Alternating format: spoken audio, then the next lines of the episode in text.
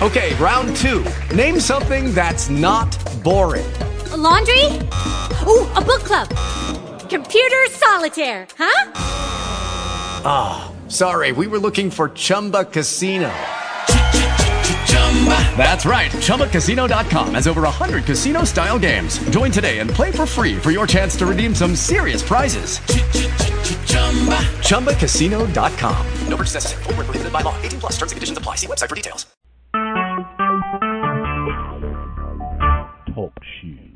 Recorded live.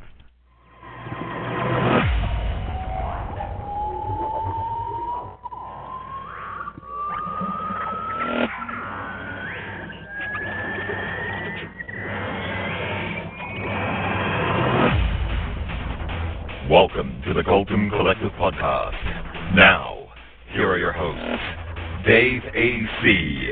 and the Sixth Doctor.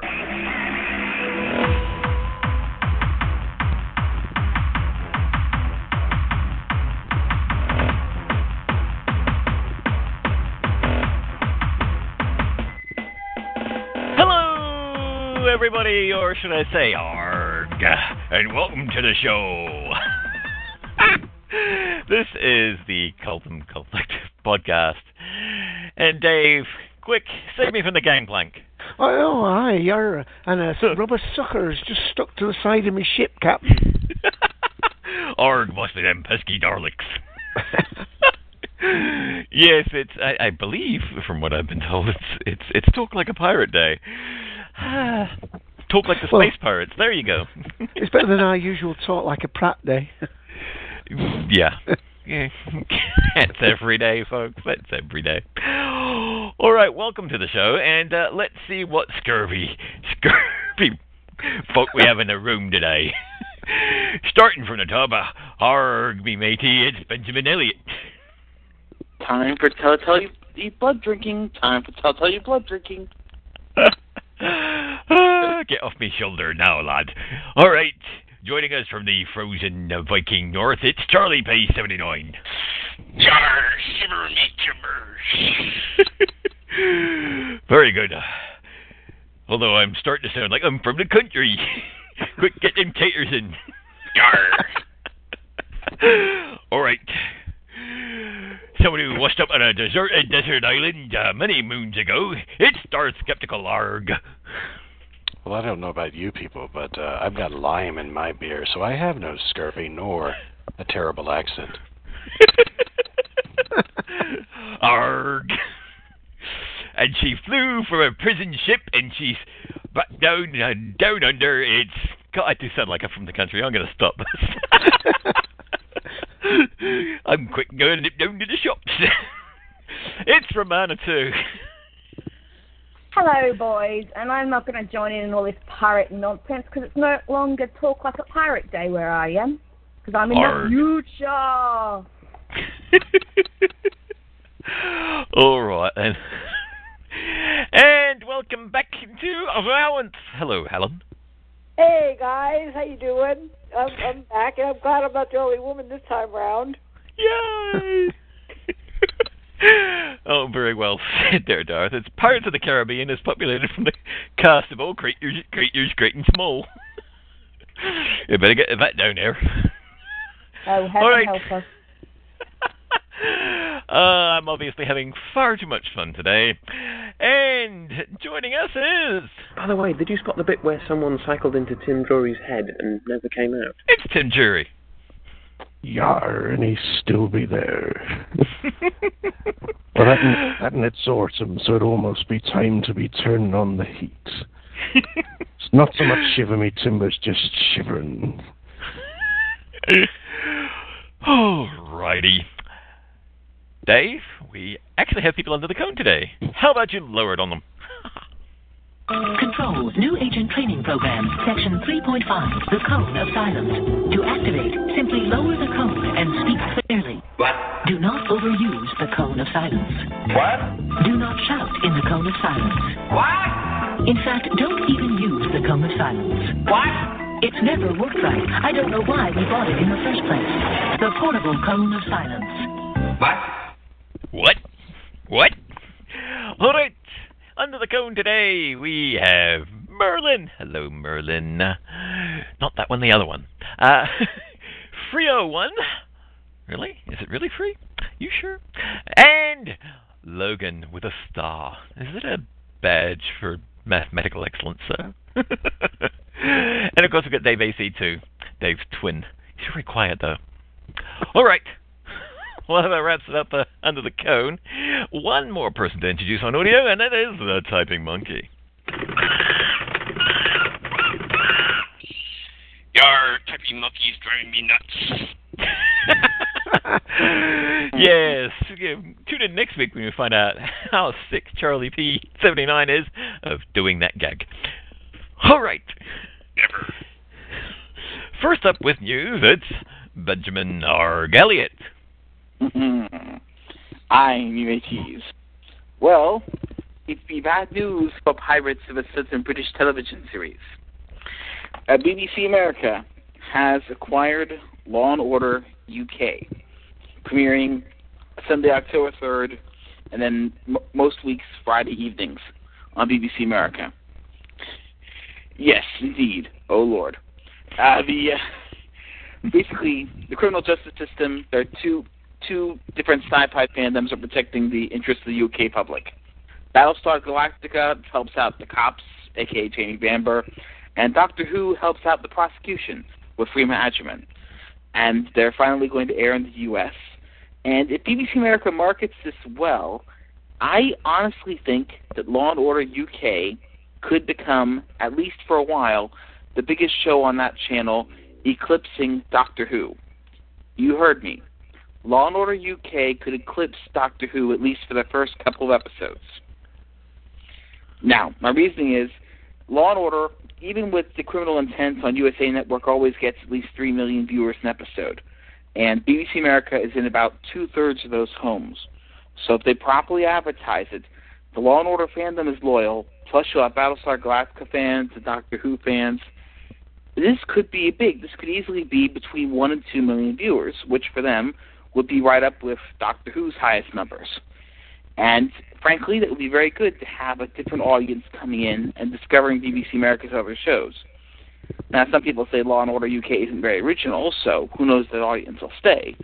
But if they discover some of the other things, it could be very good for Doctor Who and Top Gear and other British programs if BBC America follows to air them.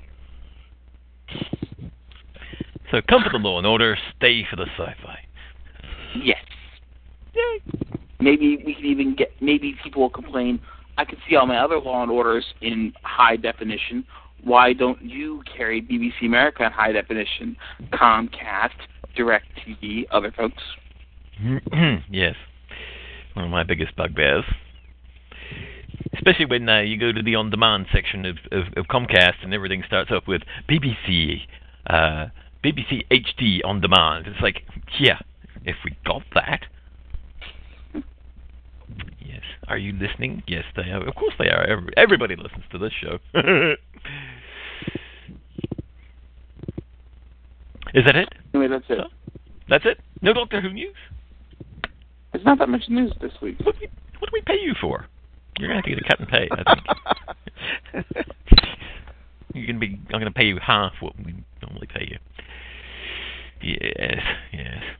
Um, yeah, as it's going on in the chat, of course, uh, news. I think it was a couple of weeks ago. Of course, uh, the Stig un- was unmasked uh, for fans of Top Gear, of course.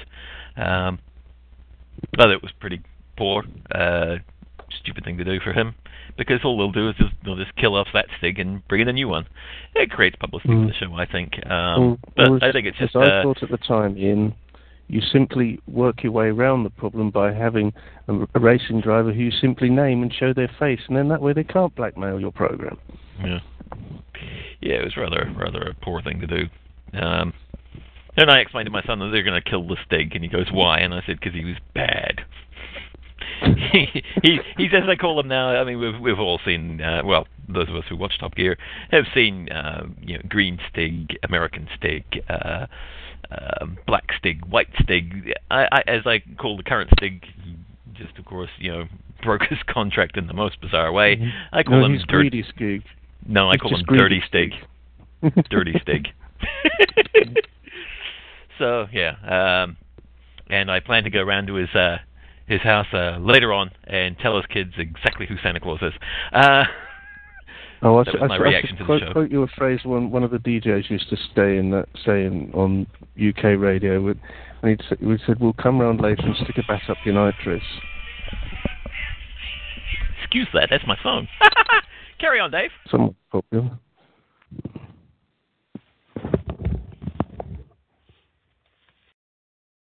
Come on, Dave. Sorry, um, You're I was just uh, getting something ready. Um, the small piece of uh, Doctor Who News I've got is from. It's actually from the Doctor Who News page that Dead Air has been named Best Audiobook, and this is by the actual uh, voters visiting the audiobook store. So the Doctor Who audiobook, Dead Air, uh, written by James Goss and read by David Tennant. The story was the seventh and final exclusive to Audio Adventure uh, to feature the Tenth Doctor. It's a BBC audio book.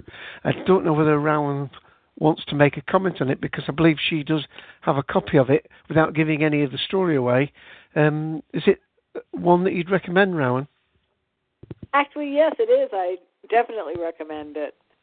Um, it's it's very very eerie. I mean, if you're not accustomed to uh, David's uh, voiceovers, you know, it, he does a fantastic job in this particular uh, story with the uh, with the voices.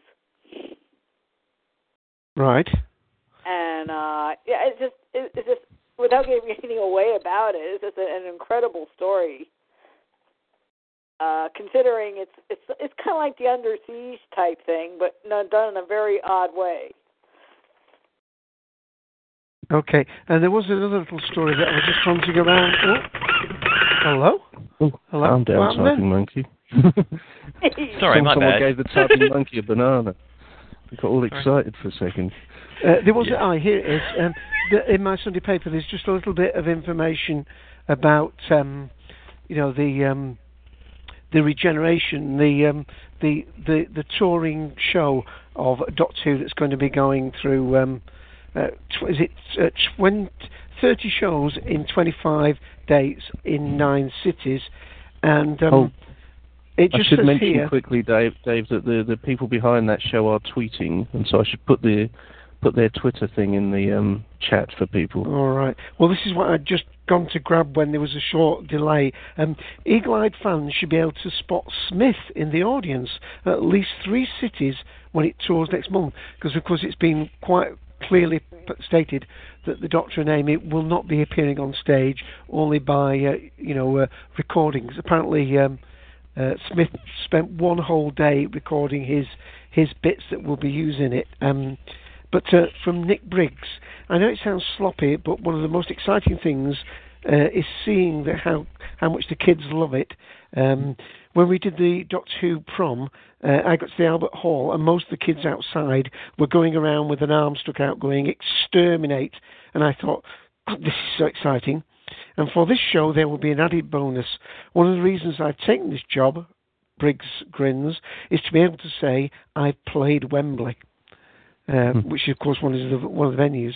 So there's a big article in my Sunday Times uh, culture section about that.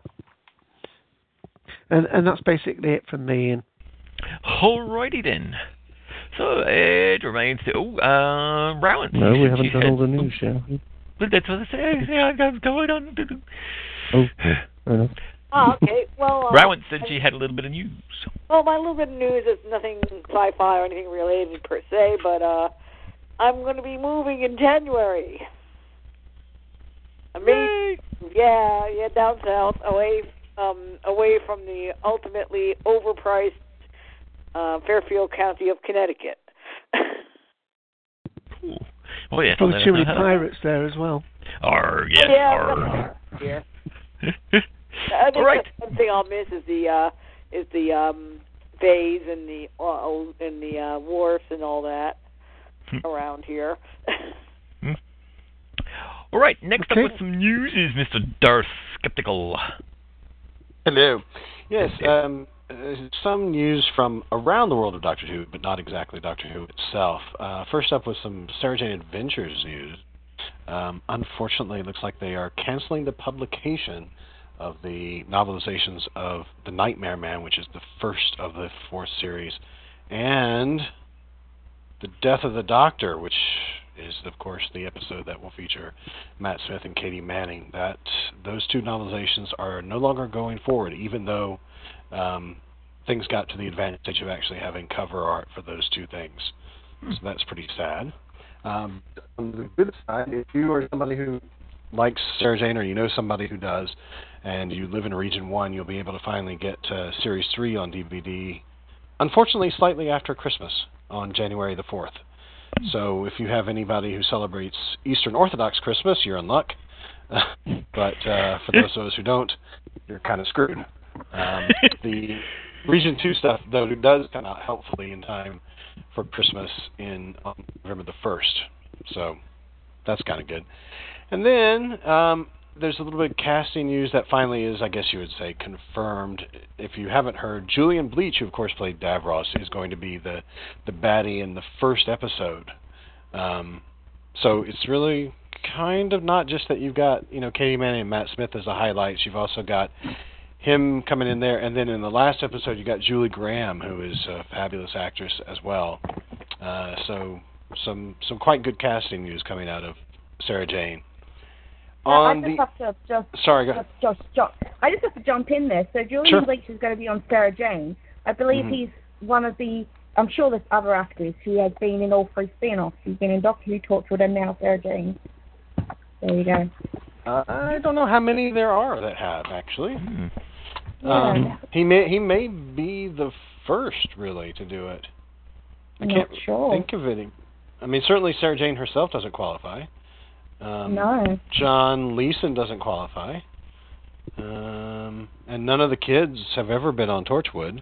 That's the that's the hard thing. Is the Torchwood thing is what's hard. Yeah. Mm. So- well, he he was on Torchwood first, and then Doctor Who, and then Right. Sarah Jane. So it's kind of a bit. Right.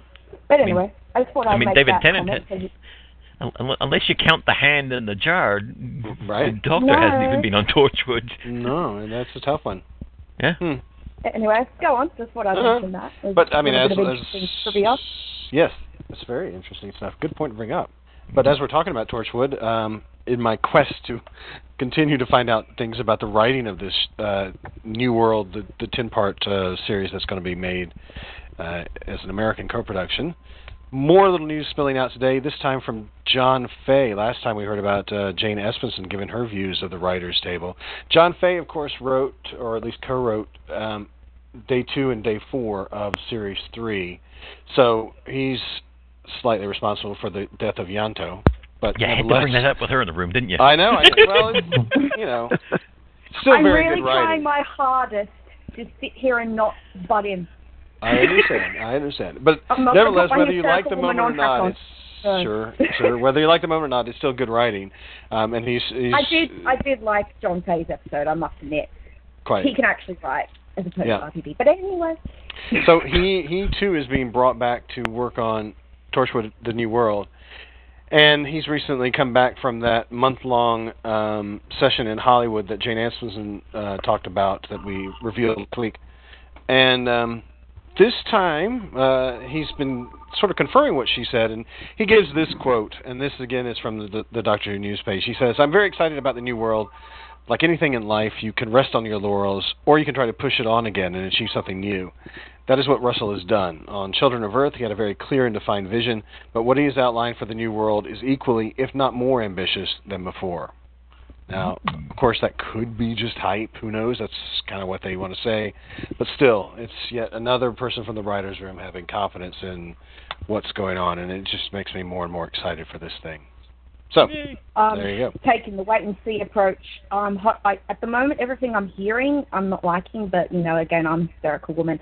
I'm just hoping RTD will prove me wrong, basically, and and make me enjoy Tortured again. Because, yeah, I'll, I'll, I'll leave it there because um, I've, I'm sure I'm in the minority in this room when it comes to my views on this. So yeah. Well, at least there's going to be some time before it actually starts up. So the the, the Yeah. gap between you know the Children of Earth and this uh, this new one, I mean, it, what's it's going to be about 18 months, isn't it, uh, Darth? By the time it from the end of the the gap between series two and three. Yeah, I mean, I, it, it, we don't actually have obviously an air date yet in 2011. Um, if I- they even hit that, I, I think? I heard something for um August or se- September from memory. well, if that's true, then it's more than two years. Mm, I know. Yeah. I- Or summer 2011, I think, is what I've heard. Mm. Um, pretty sure it's like July or August. So yeah. Yeah, I, I I think you are talking a full two years. It's it's definitely going to be, I think, a little bit longer than the um, Doctor Who gap year or whatever. Mhm. But then again, it's a totally different production. I mean, you might as well call this thing Torchwood 2011, and you might as well call the other thing Torchwood 2000, whatever that would have been. Six, well, seven, that is whatever. how I view it. This isn't. uh, This is a completely new series in my mind. It's not the same as what it was. Well, we but, don't um, know. That I could mean- be both a good thing and a bad thing, but you know, you know. I, I was just talking from the production standpoint because obviously Yeah. you have two totally different things. But I think narratively, I, I mean, from what I've heard, it will start with some recognition of what's gone on before, and you do have your two or three better. leads coming back. So, you know, It's better. If we can get closure, I'll be happy. That's all I want. But anyway, let's move on. I'll never agree with you. I'll never agree. Darth, any other news I that doesn't involve think so. Pramana? no, I don't think so. oh, I am cheeky today. All right, thank you, sir. And last with news, Mr. Tim Dury. Ah, yes, well, sadly we lost a star of um, over the past few days. Um, Kevin McCarthy, star of the original Invasion of the Body Snatchers, uh, died on last weekend, in fact, September the 11th, age 96, but I don't think we mentioned it last week. May not have broken at the time. Don't think it had. It broke on Monday. So, um, very sad news. Uh, have Lewis Trapani on Twitter to thank for breaking that one to me, but uh, there's the link in the chat from Total Sci-Fi Online for a proper tribute. And about the only other news is um, little bit of Spider-Man movie news is uh, Andrew Garfield, who's been cast as the new Spidey, has been talking about uh, being in uh, the upcoming movie, whatever it happens to be called. I don't don't even. Uh, who, who did we? Have we had a director on the new Spider-Man movie yet? Hmm, maybe not. no. As everybody waits for Darth to interject. Silence, si- yeah, silence from the room, even from Darth. So I guess not. Any of us would take the job, I'm sure.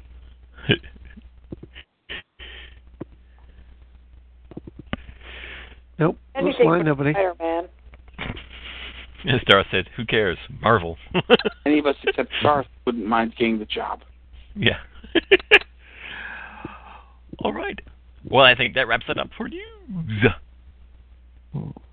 Okay, well, let me just say before we go into the topic, Ian, um, uh, if people want to come and join us live when we do these shows, they're recorded on uh, Talk Show ID 54821 at 2 p.m. Eastern Daylight Time. Uh, you can come and join us by phoning in on the uh, American number 724-444-7444. Uh, if you've got some sort of SIP client or you've got Skype out with some credit on, uh, you can also call in. Uh, the SIP number to call is 66.212.134.192. And um, back to you, Ian. Alrighty, well, if you've joined us for the uh, main topic, then here it comes. Um, today we will be discussing a list. Yes, it's a list. It's in no particular order list, so there's one less argument there. Uh, but this list comes from IO9, and it's the greatest Doctor Who cliffhangers of all time. And let me just pinch the intro to this by reading right from their page. Steven Moffat has promised the first half of the Doctor Who season 6 will end on a cliffhanger that'll keep you on the edge of your seat all summer. But how will that stack up to these other spine tingling cliffhangers? And first up, as I said, no particular order, um, but has to rank up there as one of the cliffhangers, not necessarily uh, exciting, etc., but it, it's, it's a landmark one. It's, of course, uh, the end of An Unearthly Child, which first went out in 1963. The show's very first episode ends with a doozy, as the TARDIS is uprooted from 20th century Earth and lands in the rocky, barren landscape. And then a weird, misshapen shadow slinks towards the ship menacingly. How is it resolved? The shadow turns out to be a caveman, and it just looked misshapen due to the light. Well, due to the terrain, actually. Yeah. And since Dave was what, roughly what, in your forties then? Um, here's Dave, tell us all about it. I was about 18, 17. Good God. Um, I actually Hard. remember it quite vividly. Vividly, and um, in those days, of course, the, the model sets weren't that quite as evident because uh, you were looking at it on a, a black and white picture, and uh, as if you're looking at the page while we're talking, and for those trying to catch us later, the site we're looking at is io9.com, and the page in particular is forward slash uh, 562 5151 forward slash. So uh, that's the picture we're referring to, at least in this first part. Um, and and I remember it, it actually being quite, um, you know, I'm going to tune in next week and find out what happens, which of course that was what the cliffhanger was all about. It set the uh, the whole scene for what would be, you know, an unmissable show. So um, it really was. Uh, well, uh, the next one was probably even more iconic, but that one was certainly uh, a very, very good uh, early cliffhanger that worked. Uh, everybody really wanted to know what was going to happen next because we didn't know that there were going to be quite a few educational uh, Doctor Who's being thrown in, so we were expecting it all to be adventure and wonder. Yeah, I mean, for me, I mean, it. The problem with being, you know, a, a later Doctor Who fan and then going back and watching these things, the impact of it is is lost. Eh? It's in black and white, um, and by the time I got round to watching Doctor Who, you know, it had been on for years, and so, but to to look back at it as a historical thing, this was like the the cliffhanger that pushed the series off into everything else for you know for a fan. It's like oh well this is where everything begins. This is where the TARDIS takes off and and and basically doesn't come back to you know and and just keeps traveling. Uh so historically it's it's it's it's the big one you know and again if anybody wants to jump in on any of these things you're more than welcome to Yeah, I'm just uh, typing in here. You've actually started at number one. I don't know whether that was intentional or not, but um, it uh, doesn't really matter. I They're in chronological order. Chronological order, yeah. Yeah. Yeah. The, the yeah, first they five are are kind right Okay. they're not in any Well, uh, well, the thing is, uh, yeah, that would be fairly near the top of my list anyway. Right. Um, They're not in any- because the impact was greater at the time. Right.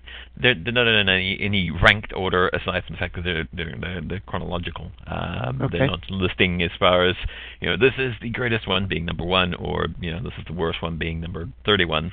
Although, uh, actually, was it how many are there? There are 31. thirty-one. Actually, yeah, I'd, I'd probably rank that as being well. yes. Anyway, we won't get into that right now. We'll wait till we get to that far. Anybody else have any thoughts on uh, the An Unearthly Child cliffhanger? Well, my PBS station hated airing things in episode format. They loved showing in movie format.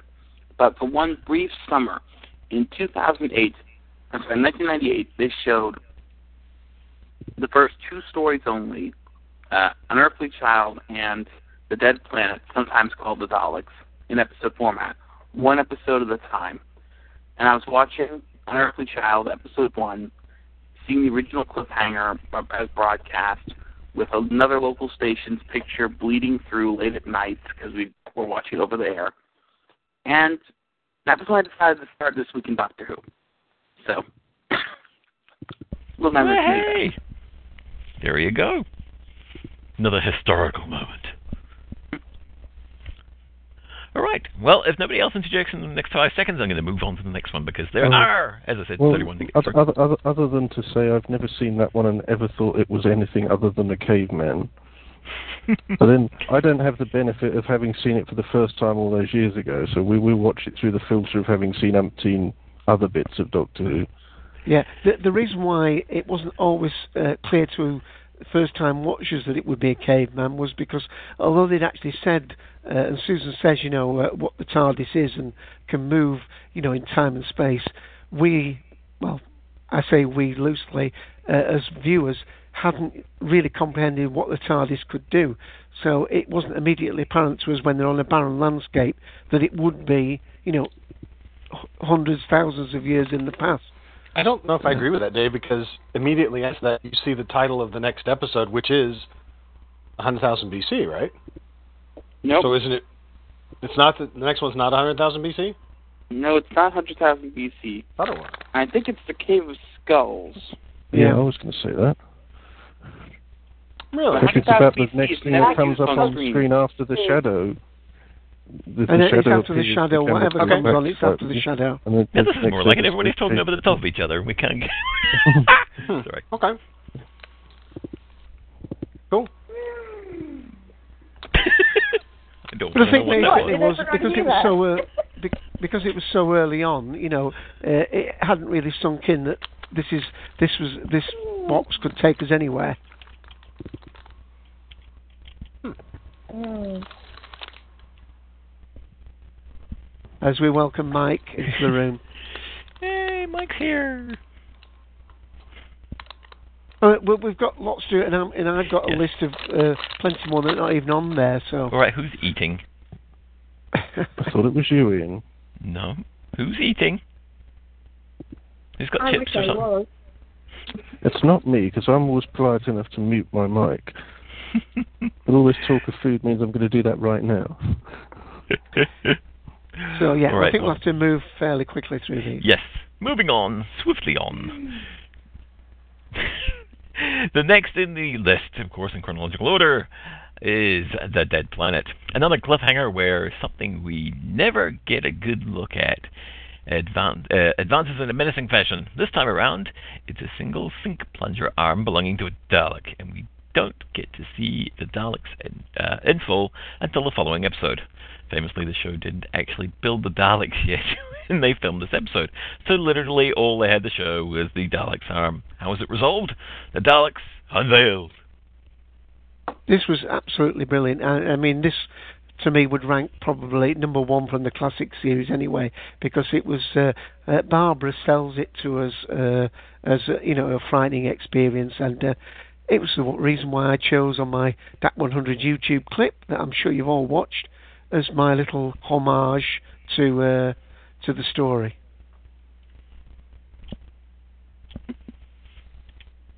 Anybody else? Well, they made a slight mistake there, apparently, because I've since heard that uh, they had to refilm this episode, and that the actual version that aired was filmed around the time they filmed part five of the story. So the and they lost the original version of this episode. The only surviving piece of the original filming was used at the beginning of part two. So apparently the Dalek prop did exist. They just couldn't show it because it had to match the start of part two because the first time they filmed it, it didn't exist. Brilliant. Now we know why we have him on the show. It's, Brilliant. it's, Thank you. it's, it, it's for that level of information is why we have Benjamin on, isn't it? Well, Someone's ahead of me and said it anyway, but Oh, And well, the reason first why I we- like Charlie's line on the chat just now. This is this is Charlie a template for Line? about every Dalek, uh, every Terry Nation Dalek story.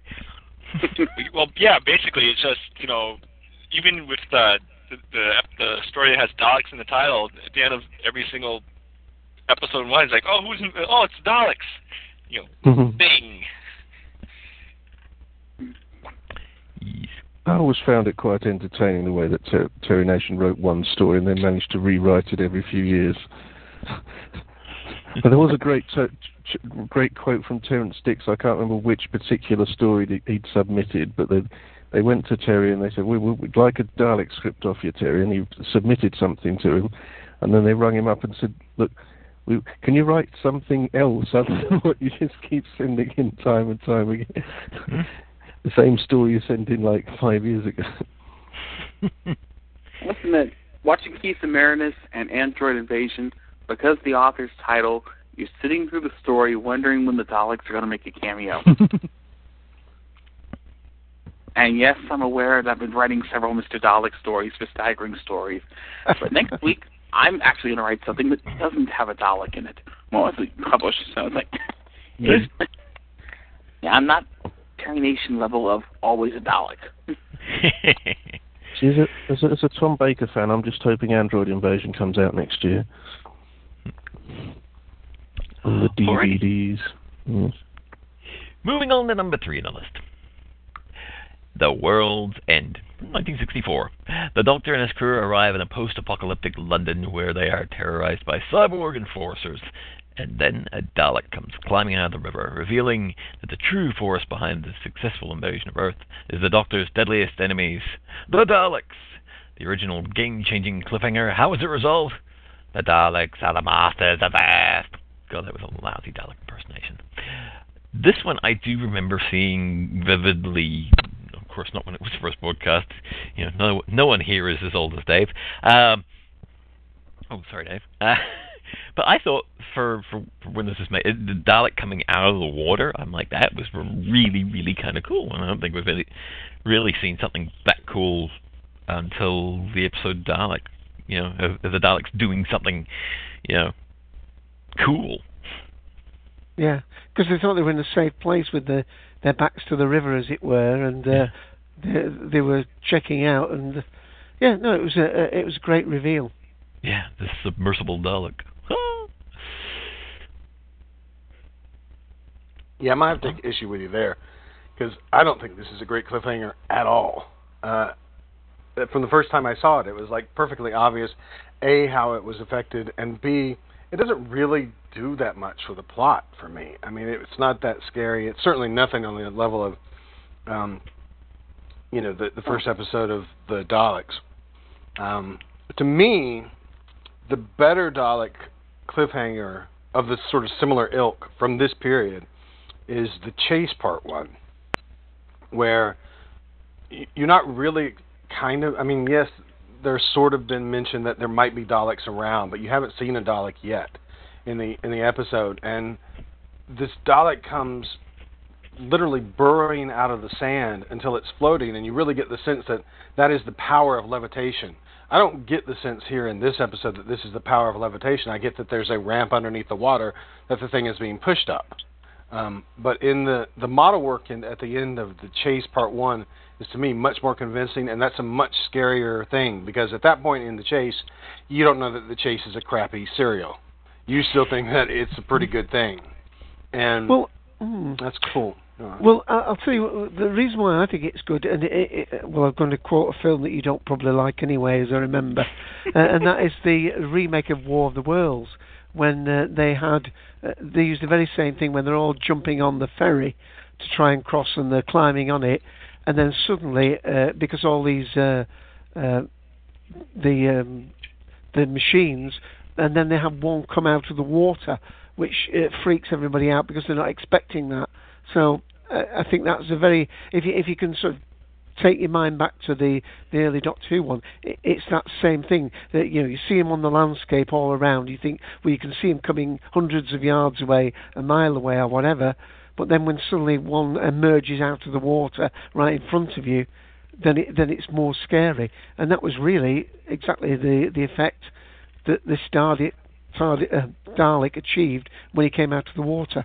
I think for an early, more naive audience, anyway. I think it also helped that um, when World's End aired, there might have been something in the radio times if you look deeply enough, but World's End wasn't called Dalek something or other. I do think this is a story that, while the Dalek Invasion of Earth is a nice title, it really takes away the impact of Episode 1 because there is no way that you get into this story without knowing the Daleks are going to be in it.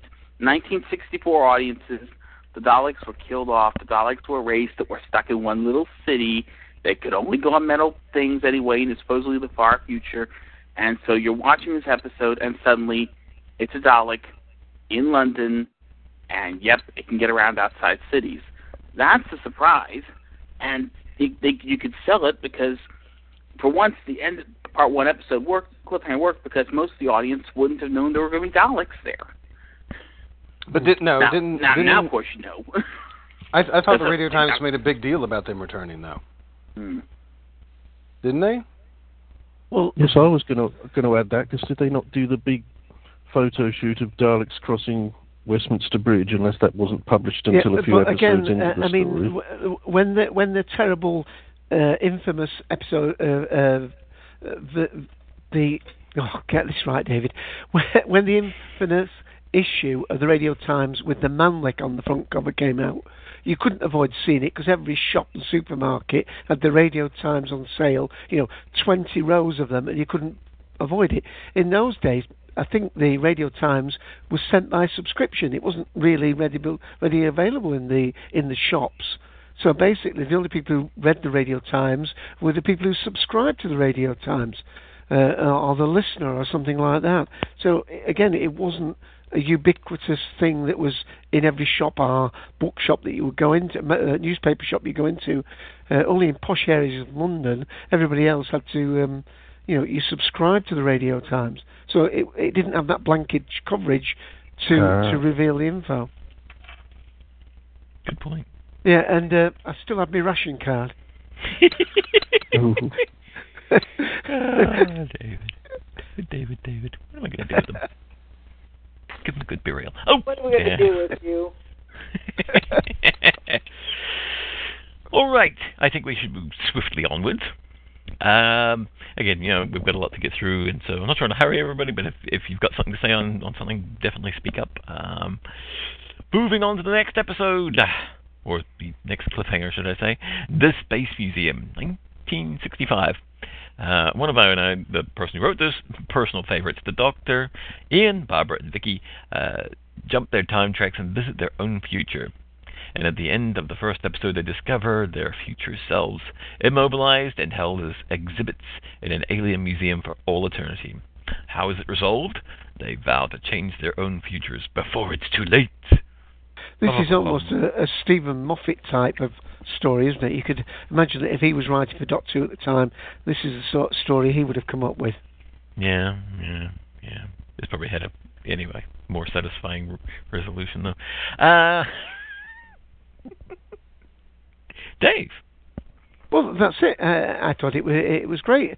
Um, the, the, I remember it reminded me of uh, I think it was This Island Earth that had come out in the late fifties um, w- for a different reason, but they had, had those tubes where uh, to to go in the spaceship to another world uh, where the gravitational forces were different. They had to go inside these tubes to um, you know change the molecular structure. But uh, that was the the um, the thing that I saw when I, I saw this. Um, and I thought it was excellently done. Again, the the whole power of things like this to shock were much more pal- palpable at the time than maybe they are now. Uh, even you know, black and white, whatever. It was just the being confronted with themselves. There weren't that many science fiction series on TV. We'd had Quatermass and one or two others. So really, the impact was probably far, far greater than perhaps the simple uh, plot twist might suggest.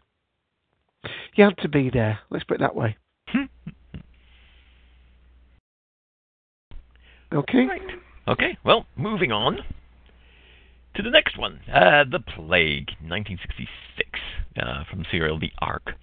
Uh, another clever use of time travel. The Doctor, Steven, and Dodo visit the survivors of the human race, who are traveling to a new homeworld after the destruction of the Earth.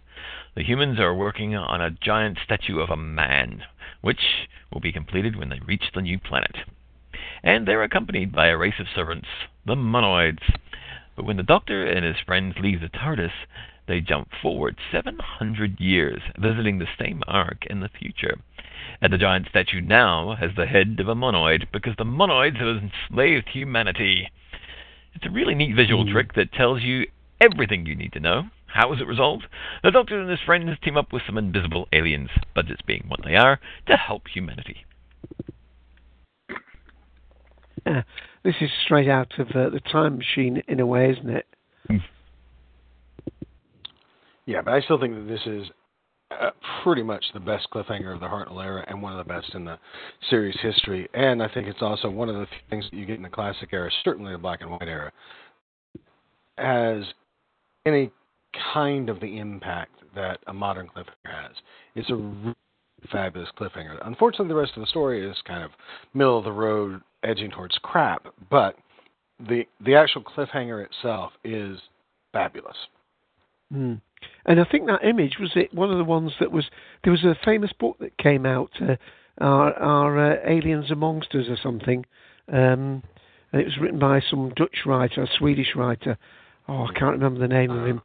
Um, uh, and um, he was talking about you know uh, these strange lines on places on uh, on remote plains where they landing strips, and uh, there was a cave painting of a a creature that looked like that with the single eye, and was that a, a, an Aborigine painting of a uh, a spaceman?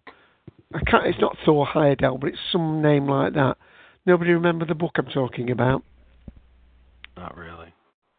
I'll have to look it up now then. I tell you another thing that's really good about this cliffhanger. It's not just that you know you get an unexpected head on the top of the the uh, statue. It's because the way that episode two is going, the plague, um, it makes you think that the story is resolved. It makes you think that we're done here, and then suddenly you come for this last little bit, the doctor and the doctor and, and his crew actually leave in the TARDIS, and they think, okay, we're done. We're going off to another adventure, and you kind of think that too. And then they come back and open up the doors, and they're like, well, we're kind of think where we know where we are. And then as they walk around, they're like, oh, we definitely know where we are. And then they look up at the statue that they've seen before. It's been very nicely foreshadowed in the first two episodes, and then suddenly it's not what they think it should be. So it's it's very it's not just the one image, it's the fact that building from this point that you thought the episode was over, now you look and it's like in no way is this thing over. This story still has a lot more ground to cover, which it, it, it's it's really cool because it totally re-energizes the plot. I will say though, I mean, since we're up to 66, that means that we've uh, we've passed by um, Dalek Master Plan. And I'm sorry, but some of the best cliffhangers, unfortunately, they don't really exist anymore visually. Mm-hmm. But a couple of the best cliffhangers in Doctor Who history are in DMP because DMP Part Three, where Katarina kills herself in order to save the Doctor, and the and the episode ends on her death, ends on her screaming as she gets sucked out the airlock. That's hardcore. And then it's Probably immediately about the only followed. one that does exist, but only as that bit. Yeah, I mean, we're not just doing Right. this list. I mean, we'll add it other. Right. I think any, Yeah. Erich von Däniken was the book I was thinking, the writer was thinking about. Try and Okay. find his book. Okay.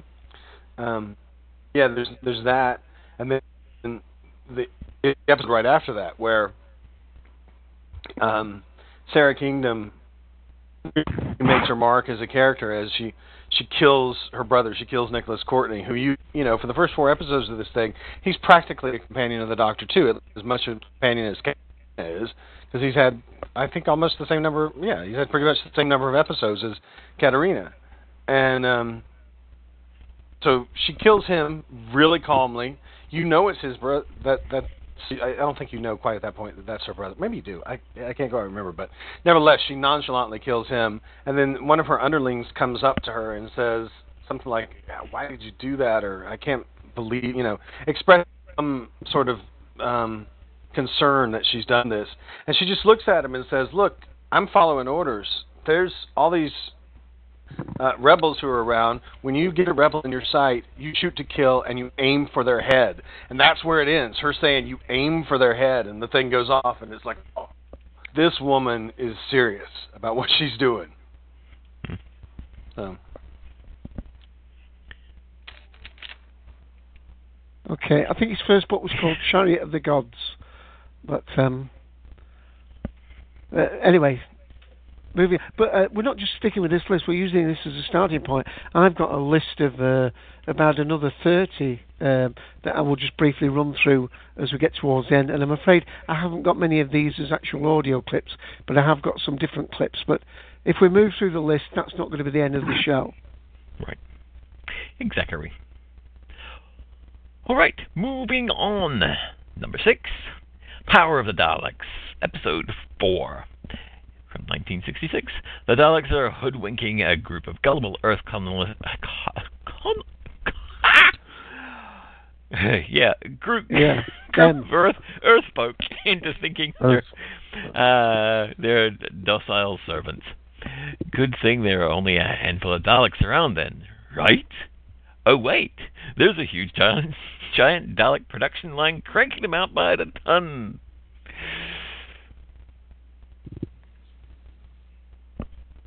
Anyone? Well, it's about one of the few surviving clips of the story, so it's a very neat moment. I don't think I've seen that one yet. I've listened to it.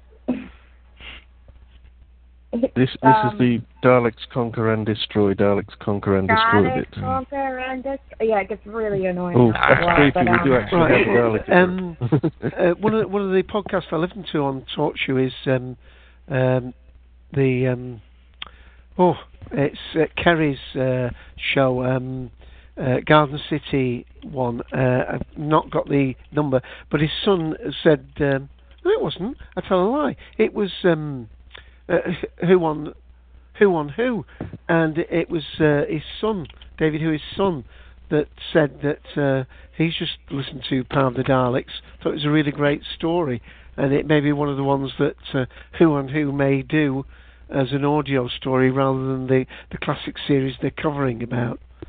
So um, no, it's good. certainly got a lot of fans. That story. I enjoyed it. It's just that it's just that bit where they're all coming out saying Daleks conquer and destroy. I think goes on for a tad too long. But other than that, that's just my modern attention span. You know. That, that, that, that's that's a now modernised. Watch the clip, and it's clearly yeah. three three Daleks going round and round one corner, It's not and that. not quite having enough time to make themselves look like they're more than three Daleks going round and round the corner. It's just it's just the, the line going Daleks conquer and destroy like about a good fifty times or whatever it is it must be. It's just a little bit much. They could have maybe cut two or three seconds out of it, and I wouldn't have wanted to, you know, never hear a Dalek again. I did at the end of this, but um, no, generally I do like this story. Um, I kind of agree. Sort of, yeah, yeah. Yeah, I- I know. I agree with you, Romana. It, it reminds me very much of really the end of the end of time part one. It's just a little bit too much on the central beat of the the cliffhanger. Hmm. It's yeah. Well, of Time had like With the with the doctor, with the master it? laughing. Yeah, Oh yeah, yeah. See, that went on for a little bit too long. They could have cut just that just out. tiny you bit, know, tiny bit, tiny, tiny bit. bit, yeah. It's the same with this. I mean, there's only so mu- long you can hear a bunch of Daleks going saying the same thing over and over again without going insane. Yeah, and I'm a, I- I'm a little disappointed in this list that it would choose this particular part power of the Daleks when really, I mean, during this particular month in '66, uh, surely the bigger cliffhanger is the tenth planet part. I mean, because I that had never. I'm not sure. Maybe he's going by the rules of it's you know inter-serial instead of intra. I mean intra-serial and inter-serial. I think it's some of the rules of the footage exists. Oh, well, but the footage does exist of the cliffhanger. I mean, not not much, but the very cliffhanger definitely exists of. Um, but still, I think it, I I think this list isn't like um you know it's within the story, not with, Sure. you know sure, linking but, the stories. But yeah, I thought you yeah, you, you know, the of the more memorable things that happened at the end. So during this part of 1966, I don't think you're going to really top Tenth Planet because nothing like that had ever happened. Who the hell knew what the hell was going on? You know. Mm. Indeedy. But um, yeah. I just have to say that the story, um, the story when um, Victory of the Daleks was um first on, um, I thought of the story straight away because it's a similar type of plot. I find, you know, Daleks are, you know, I am your servant, I am your soldier. You know, I just thought I just remember watching Victory of the Daleks thinking, Mark, you fanboy. Um, but anyway. Leave it there. Alrighty. Moving on to the next one in the list. Uh, and I still haven't figured out how to say that word without tripping on my own tongue before. Anyway, uh, the Moon Base, Episode 3, 1967. The Doctor has outwitted the Cybermen and driven them out of the Moon Base, closing off their secret entrance. Except now the whole cyber fleet has landed, and a huge army of Cybermen is marching across the moon's surface with a huge cannon aimed at the base. How is it resolved? The Doctor figures out how to use the moon base gravitron, gra- graviton, tra- ton, ton, Graviton, against them. whatever. Yeah, uh, a, a, a gadget thingy. Yeah. Reset button. I'm I'm going out to buy a new tongue tomorrow. Dave. No, not a lot to say about it really. It's um, I keep reverting to Dave because I know at least he probably saw it when it came yeah, out. I've seen. Yeah, um, I mean, the, no, there's not a lot to say about it really. It was. I mean, the the moon base was. I, I seem to remember quite being pleased about how the moon base was realised. Except it looked as though it had no glass in it. It looked, um, you know, it looked as though they. It didn't look a very safe place to be inside. You know, very fragile to be on the moon, but um, not really any big shakes. I don't think. haven't gotten around to listening to it yet. I have it, but I haven't gotten around to listening to it yet. Um, yeah. What can I? I know from seeing surviving bits, it always seemed to me that the story doesn't really seem to have much of an ending. Like the first time I saw a clip from this story, you saw the moon base people going, "Ah, yeah, we got rid of the Cybermen," and it's a really cheesy way, and you're just thinking, "Ah, this is the sort of thing we see in many other Doctor Who stories. The Cybermen are about to show their actual card." Then I finally saw the surviving episodes, and no, they don't really. That's the actual end of the story. Think Yeah, that was I think it. the I think the tenth planet might have been a better one to have with the, the Cyberman there for that one. Yeah, I mean, Tenth Planet Two probably is the Moon Base Three in Mm. terms of shock. Tenth Planet Two, Yeah. or or even even Tenth Planet One. Um, but yeah, Moonbase. Moonbase is weird too because just like it and the Wheel in Space, the exact plan that the the Cybermen have is so obscure that it makes the the cliffhangers mushy. You know, because you don't know exactly what's going on with them. So it's like it's dumb. I would not have put this here at all. A lot of noise from somewhere. Sorry, over you there. No, I wouldn't have put it in there. I must admit. Mm-mm. And anyway, we've got the next one, another Cyberman one to follow. Do you hmm. want me to take this one in while you put your tongue straight? Beg your pardon. So sure, you can take you can you can take one of these. Pirate talk. I, I, don't, Have I some don't thought doing a bit of acting in, you'd know some vocal exercises. yeah. Me, me, Uh, ma, ma, ma, ma, ma, ma.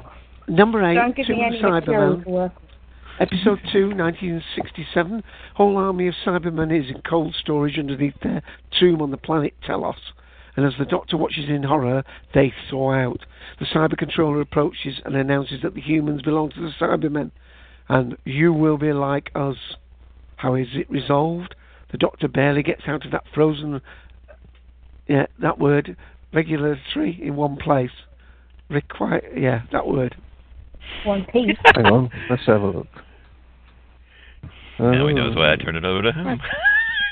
That story was found almost 19 years ago now. It's been survi- It's been recovered almost as long as it was lost. Yeah. Wow. Amazing. wow. Oh, I it was certainly pronounce one. iconic them breaking out. Um, there's no doubt about that. And uh, Re- relic, relic, reliquary, Reliquary. a place where relics are kept. yeah. Oh, well, I've I'm in the right place then. Recently actually got around to watching this whole thing, and uh, it was a cool scene. Uh, unfortunately, wasn't it like the, one of the few parts that actually remained of the story Yes.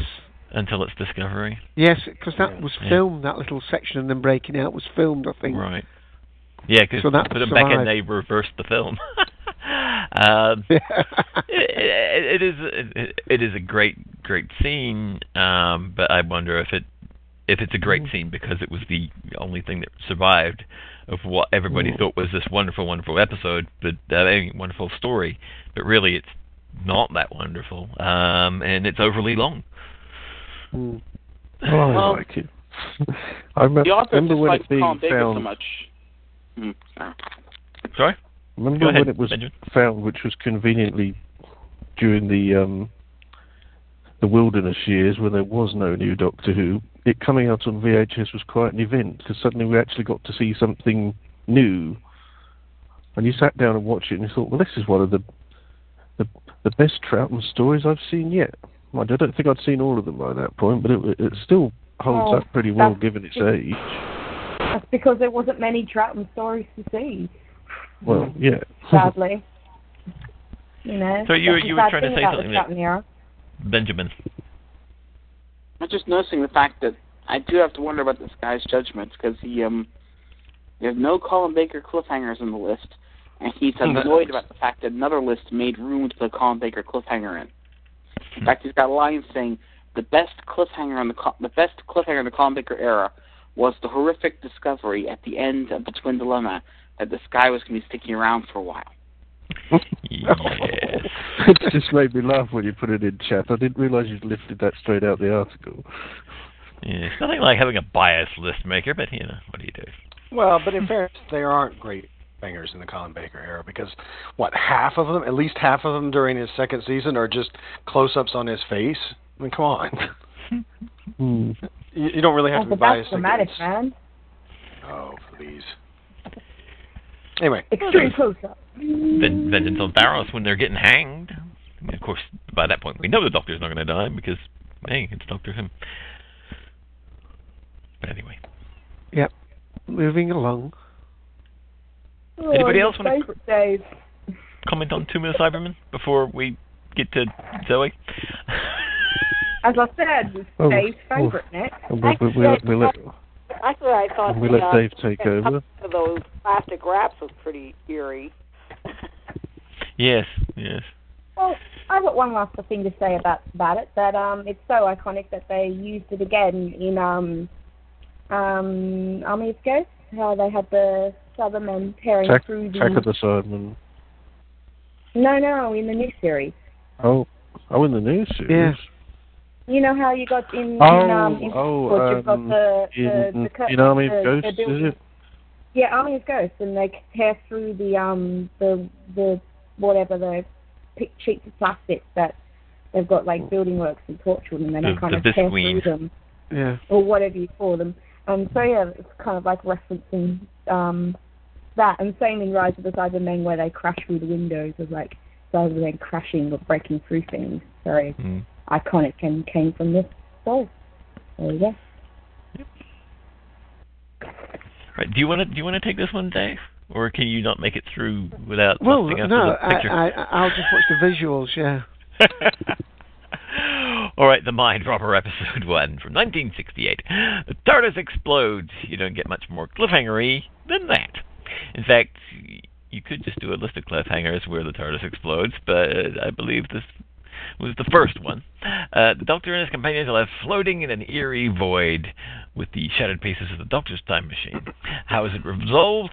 Everyone stares at Zoe's bum. I mean, no, uh, they drift into a land of make believe, and the story goes downhill from there. Dave? Yeah. Well, Dave. advertising. Well, Dave. What else? do you, I don't have to say anything, do I? I mean, it, it was iconic. Absolutely He- he- iconic. We just know I what think kind of that's iconography Dave prefers. I think he's trying hard not to say another word that it was. Iconic, yes, iconic. Iconic. I can't see why he likes it. Sparkle, sparkle.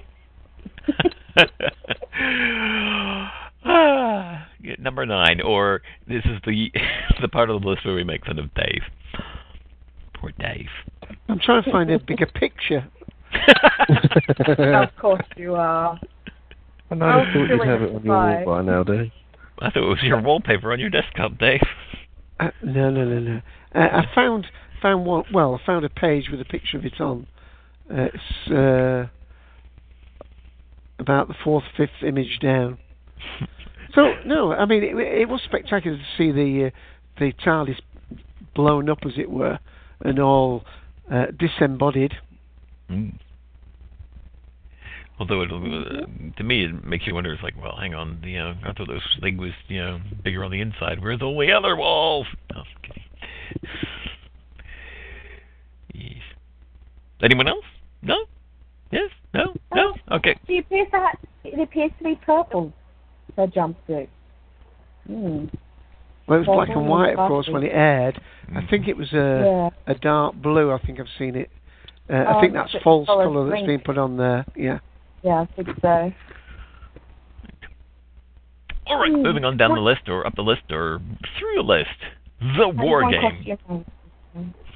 The War Games, Episode 9, 1969. The Doctor has no choice but to contact his own people, the Time Lords, for help.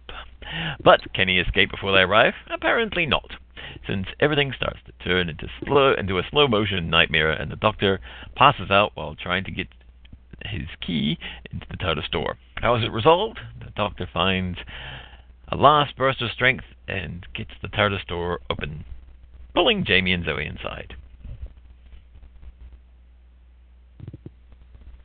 And silence fills the room.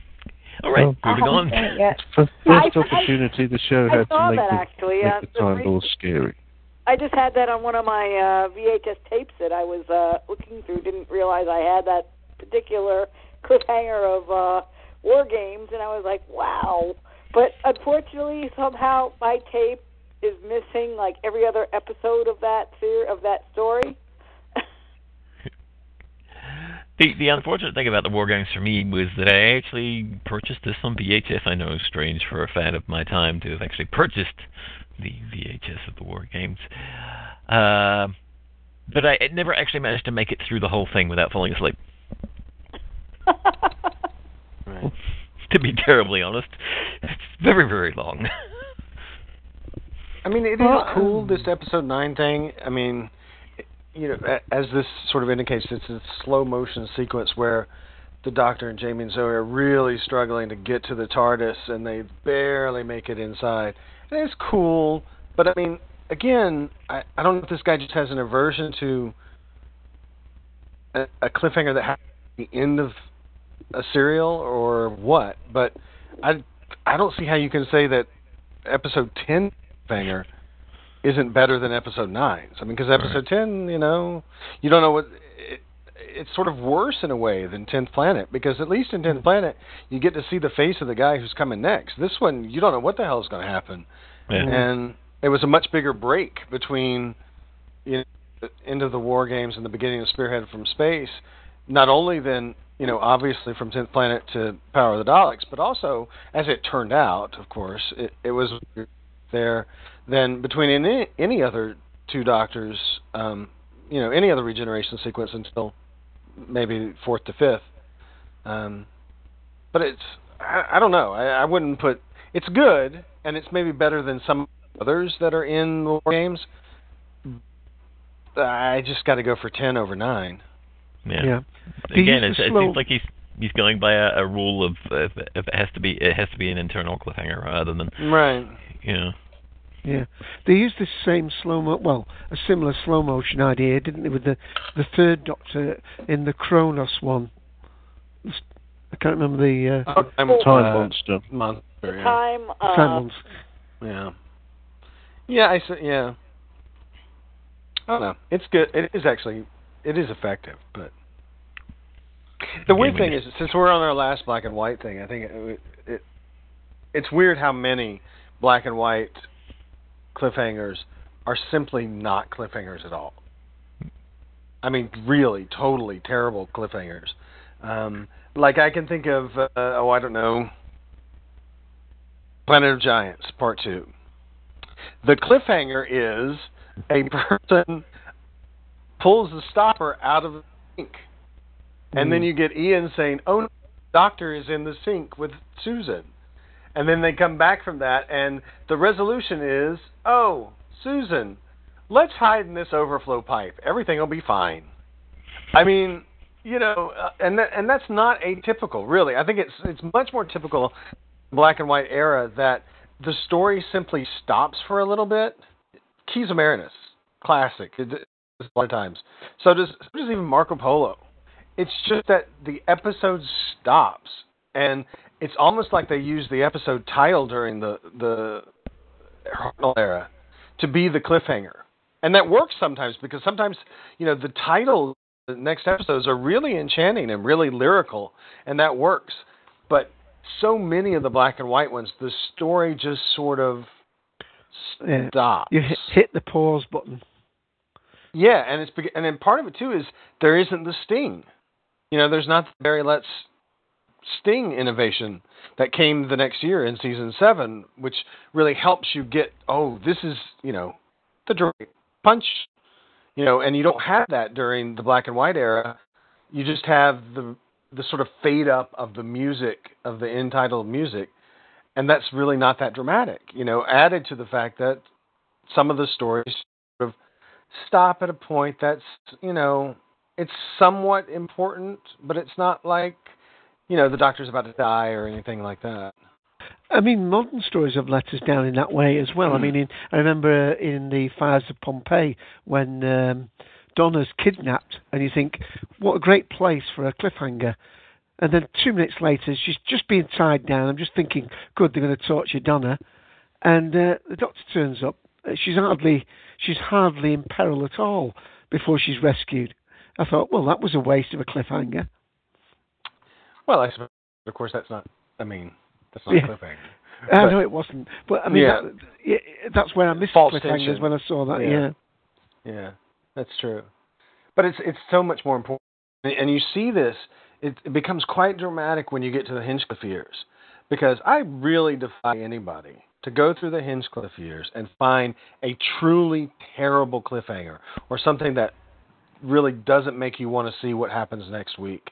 Because Hinchcliffe was very specific about this. He was like, you will make the stories such that each cliffhanger does sort of meaning, such that it really does make you want to come back. But you know, even just comparing him to Barry Letts, you still have things in Barry Letts' age where, you know, the the running of an episode was going over um, on one episode, but on another episode it was running under. So they changed the scripted cliffhanger to be whatever they could make out of those two parts, so that both episodes were 23 minutes long, and that really hurts things like you know what Planet of the Daleks or whatever.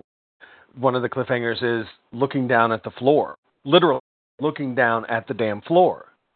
Um, whereas you don't get that in the Hinchcliffe era. Every single week, you know, you can say that some of them are better than others, and you can say that, uh, you know, like Terror of the Zygons Part One, the Zygon doesn't look that good in that particular lighting, or throughout Ark in Space, you've got the Wirrn, and the Wirrn is a monster that lets you down. But the narrative intent in the Hinchcliffe era is always that that cliffhanger makes a difference to the uh, momentum of the plot, and it really does bring you back. But that's unfortunately not that the black and white era.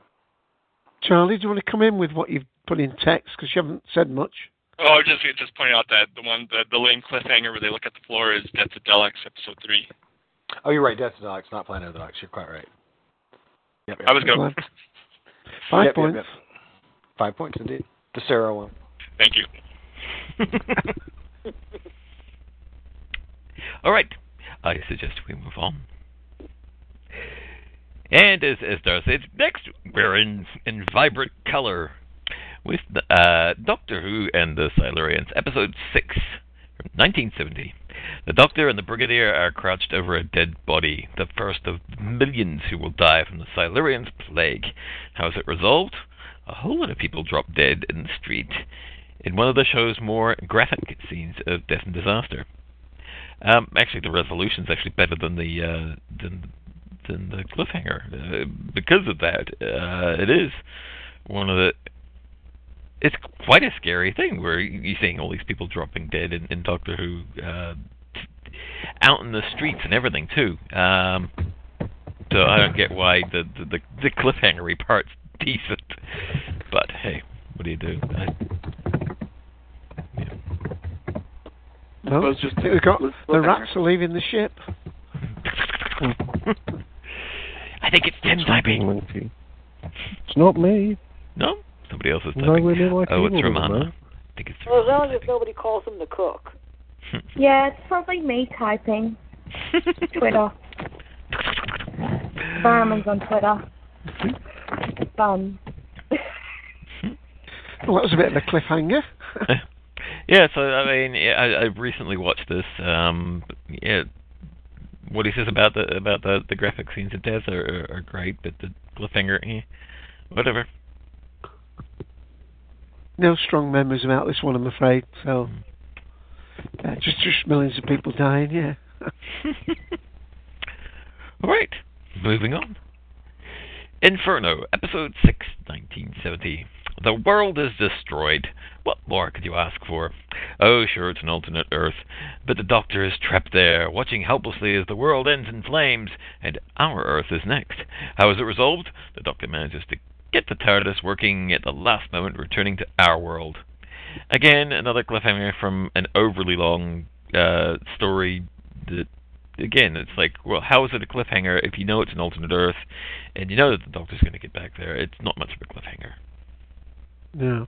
Although I do like the story. I mean, the monsters yeah. weren't very good, but uh, it, it, it, it is overly long, and unfortunately, the only um, the only exploration you get of this alternate universe is the same building used before. What did look like Brigade Leader or uh, Lethbridge Stewart or possibly Section Leader Shaw were going to cross over to our world at one point. Mm. Story. I love the And that would have been interesting. Mm. If they'd managed to cross over and you'd had the two versions of the characters on the same planet. Mm. Well, I, I used to think it was overly long, and then it came out on DVD, and I hadn't watched it for a few years, and I thought it was brilliant. Hmm. And that, that, yeah. that was having watched it in one sitting. Yeah, the other thing that put me off, as I say, with the monsters, having watched uh, um, the chap who used to play Steptoe in a in a Carry On uh, horror. Oh, Carry On flick. Screaming. Carry On Screaming, which had virtually exactly the identical monsters. I did like Well- the the voice treatment on the on on the monsters, but that's beside the point. I think it's interesting to have here too, 1970, and they are good. And I, I would I would tend to go for the Silurians or Inferno because I don't know Inferno's I think a little bit overrated, but not that much overrated. Um, but but to me, I think it's interesting that they don't bring in Ambassadors of Death Part Two because to me that's a really cool cliffhanger. In that you know here you are in the second story involving Jon Pertwee. You're not really sure about him after watching this thing chronologically after Spearhead from space because he's active in Spearhead, but only sort of you know episodes two and a half to four. And even then, one of the last things in your mind is that awful creature that's wrapping itself around, um, you know, the doctor's neck there, the Nestene consciousness coming out of the vat. So he's still sort of, you're not quite on board with him. But in episode two, like the cliffhanger to that is this, you know, the capsule comes down. Nobody's talking to them from within the capsule. They're not sure of, or, or no, things are talking to them, but talking in a really weird way. Not sure that this is actually the the astronauts that they sent up or not. And the doctor just sort of takes total control of the situation, grabs the microphone and start talking directly to the people inside, and you know figures out through a series of questions that in fact they are not human whatsoever. And the whole thing ends with Pertwee in a very Pertwee kind of move, just looking directly or what you think is directly at the brigadier and just says, "Right, cut it open," and that's where it ends, just right there. Like he's like, "Okay, we're going in to figure out what's going on," and it's like, you know, it's it's a very atypical sort of cliffhanger because it's not like a monster then pops out. It's not like you know you get, you know, that death is about to come to some character in the thing. It's just Pertwee taking charge and saying, okay, something's wrong in there, and we're going to figure out what it is. And it's it's sort of for me the first really truly doctorish moment for the Third Doctor, and I, I've always really liked that cliffhanger. Mm.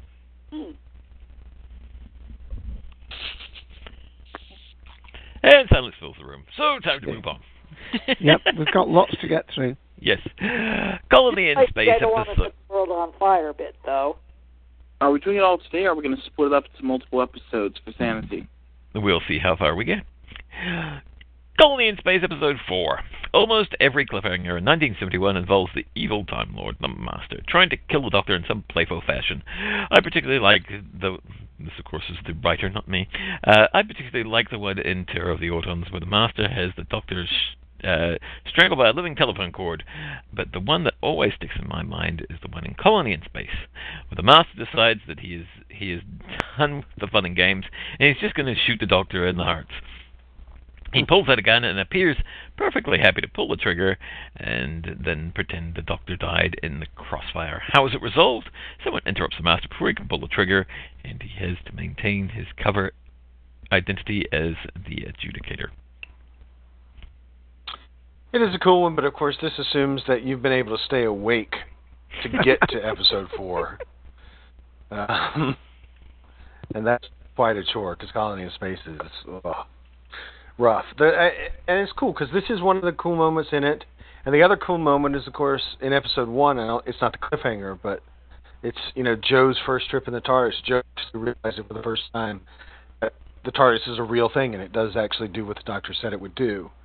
So there's these two cool moments in it, but man, the rest of it is just 70s hippies.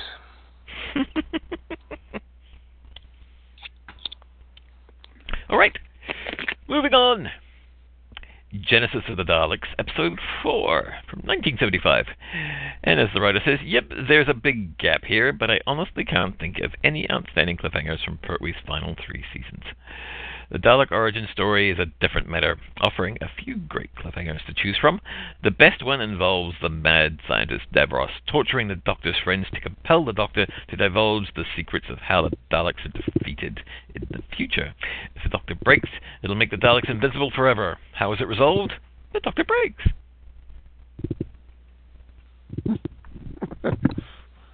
Clearly, he's forgotten the three doctors, but even so, it is a good cliffhanger he's picked here. I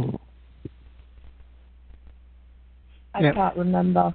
It's been too long since I've seen this one. And I have a terrible It's- memory at five, six in the morning. Yeah. It's it's the same conversation where the doctor says to Davros about the um the phial of a poison so strong that if you Oh, squeezed it and broke it, Yeah. it's that scene. Oh yeah, I remember that one. And he says, yes, much, I much would. more memorable, yeah. Much more Mm. memorable. Yeah. All right. Is it- is- And he's I think when he's like holding that uh the two wires and he's like about to put them Yeah, that's together, what I was saying, going to say. "I'm going to destroy the Daleks once and for all," and he goes, "But can I?" Al- al- al- Also in this same story is um and I, c- I don't know if it's a particular director or whether it was Hinchcliffe's love of um freeze flame freeze frame cliffhangers, but there's one where um Sarah's climbing to the top of this um missile or something and suddenly slips off Falls and the director isn't goes, that Ah, the freeze one? frame cliffhanger and all you get is a mid fall and straight into the theme tune. Yeah, I remember right, that one. because the peril is totally not that perilous. It's still cliffhanger. Oh yes, And you can only fall 200 feet to the bottom of a rocket. That's not remotely perilous. Well, they could have killed her. That would have made it perilous. Yes. Of course, that would have killed, made it difficult to do the Sarah Jane Adventures 35 years later. Bit of foresight there. Yeah. Well, let's not kill her I- off. We might need her for a TV show later on. Later on, yeah. This this guy's wrong to say that there's nothing in the last three years of Pertwee. I mean, geez, there's. Hence, there's- hence why I read that one out because I knew there'd be something to be said on that one. I mean, I mean, come on. There's episode one of the Time Warrior. That's pretty good. You know, It's two good Sarah- cliffhangers and the three doctors. Yeah, this. well, Um, Yeah. Yeah, that's the doctor. Their doctor apparently wiped out, leaving the sec and and then whole, all the unit being yanked through a black hole. That's pretty There's the Silurians. Uh, it's going to be Kermicki. I like um, the ending to. I know this is not. This is the last episode of a Serial, but uh, Jo's departure in Green Death. Yeah. Oh yeah. Well, in fact, the Green Death one. There's a bit where they're they're in the mine shaft as well, where the the brig and the doctor rush to the mine, but uh, the the she's already gone down with her fiance, and uh, they can't stop the the uh, the lift in the lift shaft. That was Bert the Miner. That was her fiance. Well, yeah, it was Bertha Miner, But yeah, that's a good one. I mean, there's there's stuff. I I think that the ending. The, The Sea Devils, where the sea the Sea Devils come out of the sea. With Doctor and the Jo on the beach. Uh-huh. even even like the end to Invasion of Dinosaurs Part One is pretty good. So there's, I mean, there's stuff there. And I think actually there's better stuff than I, I mean that part of Genesis of the Daleks. Surely episode five. Yeah. I mean, come on. That's that's weird. Well, that's well, that's what uh, David Tennant, his first memory of Doctor Who, is that is that cliffhanger to episode five. Yeah. And and the fact that it comes, I mean, okay, the here is not technically the "Do I have the right?" speech, but it's it's so close to the end, you know. It's effectively a part of that cliffhanger. you know. And and even even I, you know, is it just? I I still think that the cliffhangers in um, Ark in Space, although you do have the unfortunate realization of the Wirrn, each one of those cliffhangers is fabulous. Each one of them moves, the, they're perfect. If you want to know how to use cliffhangers to move a story forward, you really don't need to look any further than Ark in Space because Robert Holmes drops in ramping terror into each one of those. And it is let down by production values, but just on page, what's the narrative? How do you make these thing cliffhangers work? That's textbook, every one of them. And it's sad that they're not mentioned. I think it's sad that you know Robot Part One. I think that's cool too, where the robot comes out of nowhere and is menacing Yeah. um, Sarah Jane. That freaked me. Uh, so I, I mean, I can understand putting Genesis in, but so not episode four. Right. All right. Moving swiftly onwards. Yeah, not because there's not more to talk about, but uh, we're only at number 15. Pyramids of Mars, Episode 3, 1975. The Doctor manages to destroy Sutekh's rocket, finally putting an end to the mad god's scheme to destroy the force field generator of Mars that keeps him a prisoner. But to do this, the Doctor must venture into Sutekh's pyramid in person. And he's helpless before the unspeakable power of the Osiran. How is this resolved? The Doctor becomes Sutekh's puppet. Right, I've got a clip for this one, Ian. Uh, Alrighty. about time. So my sound's not sounding so good here. So hopefully you'll hear this okay.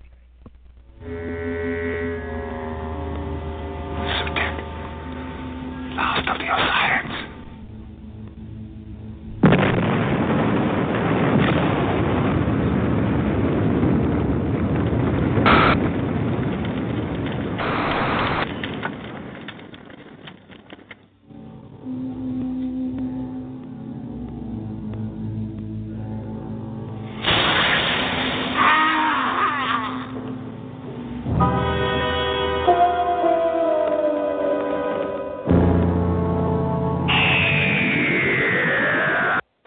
Stop it there, and that's one of the reasons why we're not playing many clips because most of them are like just that. "Ah," and uh, music over with very little. Well, uh, that's inevitably relation. how a cliffhanger is introduced anyway. So, to, to me, that's the I'm magic getting break moment. at my end. I hope it's coming through Oh. okay. Yes, everything sounds fine at my end, too, Dave. All right. Pyramids of Mars? Anyone? Anyone? More famous, I think, for the fact of uh, seeing uh, a hand holding uh, Sutekh's seat in place. which which which I seem to always miss whenever I watch it. Someone's going to have to just physically point it out to me one day, and uh, it's clearly not as obvious. As, perhaps I've seen it once that that particular hand, but I, I'm too I'm too busy looking at the Doctor and Sutekh to be looking at hands and things. Oh, my Obviously, I'm trying to remember be- it in the beginning of the next episode where Sutekh says something like. Breaking Dave, we're up getting some Wow. badly. Ooh. I don't know where that one came That's- from. that's suddenly, suddenly they turned off the TV transmitter. anyway. All right. I think we shall move on. Number 16. The Deadly Assassin. Episode 1. Oh. 1976. The Doctor rushes to prevent the assassination of the Time Lord President, but he fails. And to the viewers, it looks like the Doctor himself is the assassin. How is it resolved? The Doctor is accused of assassinating the President and must prove his innocence. Don't like choice. the story at all, actually. I think it's I don't 10. like it either, but it's a devil's choice for um, cliffhangers. Because Actually, you know, episode one and episode three are both really, really good cliffhangers. You can't Mm.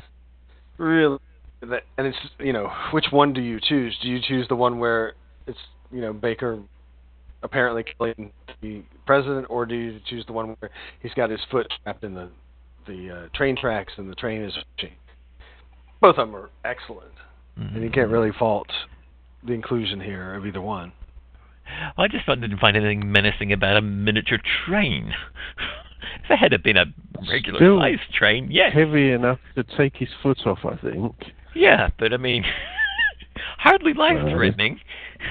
It, it, it's it's the location. They used what they had available. If they'd had today's budgets, they'd have put the whole crew in a, on the road and gone down the road and found a huge train. But as it was, there happened to be one nearby where they were filming. But um, no, my pro- my problem with that cliffhanger is kind of the way it's resolved because you, the cliffhanger is the points close onto his foot, and then when the next episode starts, it doesn't actually happen, and his foot is in fact not caught up in them after all. And I'm going, what kind of is the point of that cliffhanger then if it never really happened? But then I guess that's kind of the whole him being in a fantasy world thing and stuff Yeah. not quite making sense. They kind of d- dug their way out of it easily that way. Which is kind of why, for me, the the toy train or whatever works because Mm. you know it doesn't matter that it's a big thing because in this world, the small thing can perhaps be just as dangerous. You don't really know. It's just it's the fact that there is an oncoming train. Charlie's But the the whole- episode. This Mm. whole bit of the story is just full of stuff set to unnerve you, like the doctor finds Oh. a mirror in the sand, sweeps some sand away from it, and suddenly there's a a, a, a clown in the mirror. And uh, at some other point, at some other point, Goth shows up as a a, a surgeon with like the most hugest syringe you've ever seen. Um, Charlie says in the chat, episode three is the one with the uh, doctor's right. head underwater, correct? Isn't that a far more dramatic cliffhanger? The fact that the Isn't that the one that Mary the- Whitehouse complained Yeah. that- about? yeah, well, Right. yeah, that's the, the, the iconic one that she hated, and Freeze frame one. if apparently got um, edited out of the, the, the repeat of the story when they showed it that summer. yeah. It kind Maybe of why you didn't conveniently. include it in the list, I guess, Mm, but, because it's um, not it's not the same as what it was. All right. mm, As, as a freeze frame, it's not that good. As a non-freeze frame, it is good, I think. Yeah. But yeah, no, pointing out that there is that. Nevertheless, just thinking of the original form, that's true. So now you got episode one, two, and three. They are all good cliffhangers. Right. That is true. But again, this points back to the thing of you know Hinchcliffe and Holmes, the idea of make everything count, and it really does. And I think we missed something too because we've gone past now Sarah's time. But I, the one actually is my favorite of all time, to be honest, is Masque of Mandragora one, because that one, the the resolution is great, the actual cliffhanger is great, and the way in which the Doctor gets out of it is very particular to that Doctor. Because here in number One, and, and it's also sort of you know the two-hander deal, the two-hander cliffhanger. We've got peril to Sarah, got peril to the the Doctor, and both of those perils are resolved in the next episode, and it's just a matter of editing which one actually hits at the sting. And you know, at at the end of one, you've got um, Sarah about to be sacrificed, more or less. She's getting perhaps fed something or drink something that's going to, you know, not be good for. And then you've got the doctor about to be beheaded. And, you know, you get the full dramatic play of that beheading scene. You know, you get the, the a focus shot on the drums starting to beat. You get a focus of the count up on the uh, veranda looking down, giving the order for the beheading. You get the doctor, you know, forced into position, and then you get, you know, the swing back of the the executioner with his axe about fell the doctor's head, and the resolution is just so Tom Baker. I mean, it's him saying, "Oh wait, Yeah. wait, wait, hold on just a second. I like to look my best," and he unwraps his scarf and he wraps that scarf right around the executioner's legs, pulls his legs out from under him, and then jumps off on a horse and just goes charging off. And it's like that is the perfect setup and resolution of a cliffhanger. There's not you can't fault it in no way, and it's on film, and it's in Portmeirion, and it looks great. There's nothing about that cliffhanger that doesn't still play well today. Right, yeah. Uh, I must admit, it, it it was a little bit. Uh, well, it was a, a good use, I suppose, of the scarf, but you'd wonder how it would have the weight to do it. It needed a, a sort of an iron weight in the end of it to uh, to to do something with it. But um, yeah, Oh, I'd it's a the point on special that one. It's a Yeah, Time I- I- I- thought you'd also mentioned Dana um, the brain of Morbius. There's a couple in there. I think there's one where Sarah's struck blind, isn't she? And, and she's, um, I think she's staggering towards uh, a, a the brain in a jar or something like that. I can't remember the, the exact things of it, but there's poor old Sarah struck blind. And I think Brain of Morbius is one of your favourites. But yes, it, we've skipped a few to get to this. So um, let's move on unless anybody else has anything to say to um, The Face of Evil, Episode 1, 1977. Uh, the Doctor is confronted with a huge carving of the face of the Evil One, the mythical bogeyman that terrorizes uh, Leela's tribe. And it's his face. How is this resolved? The Doctor vows to find out why it's his face, why his face is the image of ultimate evil, when he doesn't even remember visiting there before. Janis Thorns at the ready, folks. Uh, anybody want to come in on this one? I oh, love that was a modern uh, episode. It would make a really cool piece of merchandise. nice carving of Tom Baker's face. Uh, uh, was that round in the background? Uh, Yeah, I was saying that I, I love the uh, the Trinity thing where they touch the um they do the sign of the uh it's not the cross but the suit. right. Anybody else? I know we. I realise we're wrapping through these, but, but there are literally over forty-seven years, even with the with the long interregnum, as it were. There's still lots of ones that could be in contention. This is obviously a quite personalised list, as we've we've already noted. So um, I, I'm going to move us on. There are quite a few of these Tom Baker ones here. Uh, the next one we're up to is um, ooh, uh, I've lost my track. Where has it gone? Oh, Invasion of Time, Episode 2. Uh, 1978, the Doctor becomes President of Gallifrey, his home planet. But no sooner does he finish swearing his oath to protect the people of Gallifrey when he destroys the planet's defences and invites a race in a race of cruel invaders, the Vardans. He tells the Time Lords to bow down before their new masters. And how is this resolved as they swish away in their Baco foil? Oh, it doesn't say that, but I'm saying that. Anybody want to comment on this particular one? Of course, the doctor's constructed his new lead-lined office. We don't know why. He just liked the decoration of it. Oh, actually, I do love the uh the scene with the uh w- with the uh, pa- uh doorway, and he goes, "Oh, he often did like the sound of his voice." uh, What? talking about um.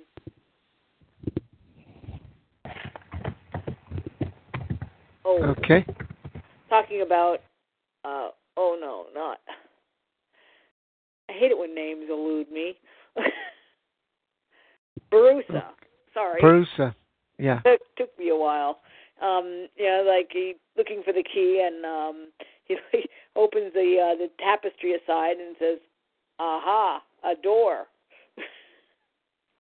and I was no, that was one of the um atypical let's use my voice themes. Yeah, of course, this is one of the ones where um, the Doctor seems to be t- working totally out of character But of course, Yeah. we're we're excluded from the reasoning behind that because he needs to try and find out who really are the invaders, and uh, and I'm not sure whether that was too much of a cliffhanger or not. Maybe it was. Like Uh, like number three episode. What is it? Episode four's cliffhanger. When you thought it was the end of the show, and all of a sudden you, the uh, you see Right. looking behind the doctor. I mean, that's Oh. like one of my all-time favorite cliffhangers. I think. Okay, and that, well, unless Ian, who's back, wants to just mention anything about uh, that one, I think we're ready to move to the Pirate Planet. Invasion of Time. Yeah. Oh, awful. Sorry. Shimmery tinfoil monsters that end up being bum bum bum bum humanoids. But I like you.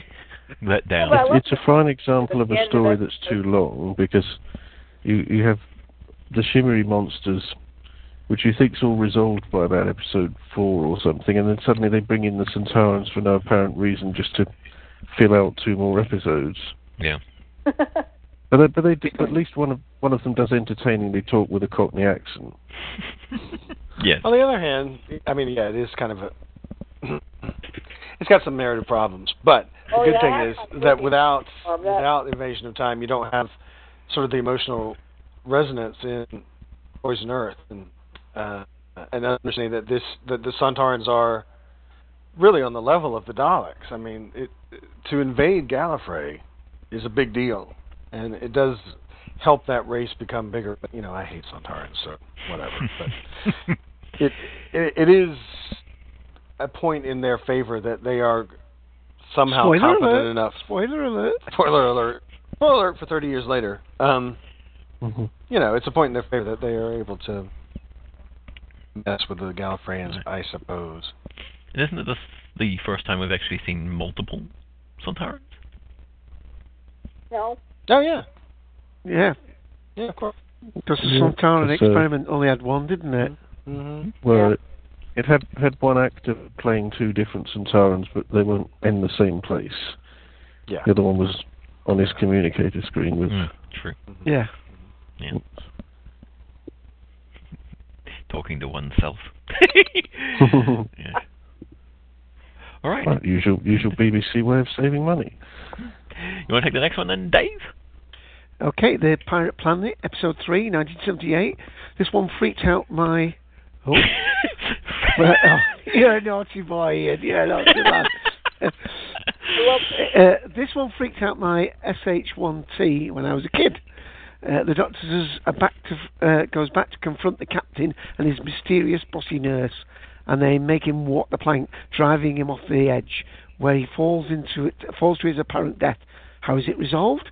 It's not rid of the doctor, but a project, projection is created using Queen uh, uh, Xanxia, is it? Secret. Yeah. But what I liked about this was the actual concept of the thing. I love the idea that the uh, in those containers weren't replicas of the planet, but they were the planets themselves. Because what the pirate um, would do, his ship would actually um, materialize around a planet, and then, irrespective of whatever was living on the surface, extract all the mineral wealth or whatever from it. So the concept was absolutely fabulous. Mr. February? That does Oh, what does called? lead the fourth Doctor to a wonderful rant at the baddie in it, though, where he gets to say, "Yes, but what's it for? What's it for?" I, ca- I can't shout it without laughing, but Tom Baker plays it wonderfully passionately. Oh, my Yeah. favorite scene is the uh, the jelly babies. Uh, you know where um, he says, "Well, let's see if I can." And and uh, with the jelly babies, uh, guiding the uh, the guard around to to lure him away from the air car. Oh yes. that that has to be one of my favorites. Yeah. I, I- I don't. I mean, it, it was one of those strange uh, uh, stories that uh, some things I thought was absolutely brilliant, some things I thought was silly with it. But uh, the the cliffhanger doesn't particularly stick in my mind, so I don't think it was that great. There's, there's always going to be silliness because Douglas Adams was involved. Yeah. And Charlie, what was the name of the? Was it Miss? Was it the parrot that was called Mr. Fibuliari's assistant? Yeah, no, it was no, his assistant assistant. Mr. Mm. Mr. Fibbler. Fibbler. and the strange parrot, the uh, metal one, Oh, I love that. or an owl or whatever it was. Oh, Oh, the, the uh, parrots. Yeah. They had to have it bite Tom Baker's lip pretty sharpish because he'd he'd had it bitten in real life by a dog. Oh yeah, he was suffering for a while. I love how uh, K9 kind of like rolls in very proudly with the parrot and is uh, uh, attached to his snout. Okay, I think we, we ought to move on because uh, Righty then. After trying to get uh, Sabotage Day with that one, I'll take on the next one. Because I do remember this one. Uh, number 20, The Leisure Hive, Episode 2, 1980. The Doctor is put into the Tachyon generator as a kind of trial by ordeal, plus uh, a test of Hardin's uh, time manipulation theories. Romana is fairly confident that the Doctor will emerge from the generator uh, just a few years younger. But when she returns to Hardin's lab to gather something, she sees that the hourglass that was reversed in uh, in time has exploded with fragments suspended in a horrible force bubble. This means that their calculations are wrong, and the Doctor is trapped in the generator as it ages him hundreds of years. How is it resolved?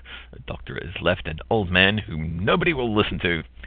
I remember seeing this one rather than, of course, being a fan and rewatching it, you know, time and time again. But I remember seeing this one and and actually wondering as a kid, like, how are they going to get out of this one? You know, the Doctor's really, really old, and it was. um it was quite well done, makeup-wise and everything too. Um, I was I was quite. Im- I remember being quite impressed as a kid, going, "Wow, he's really old."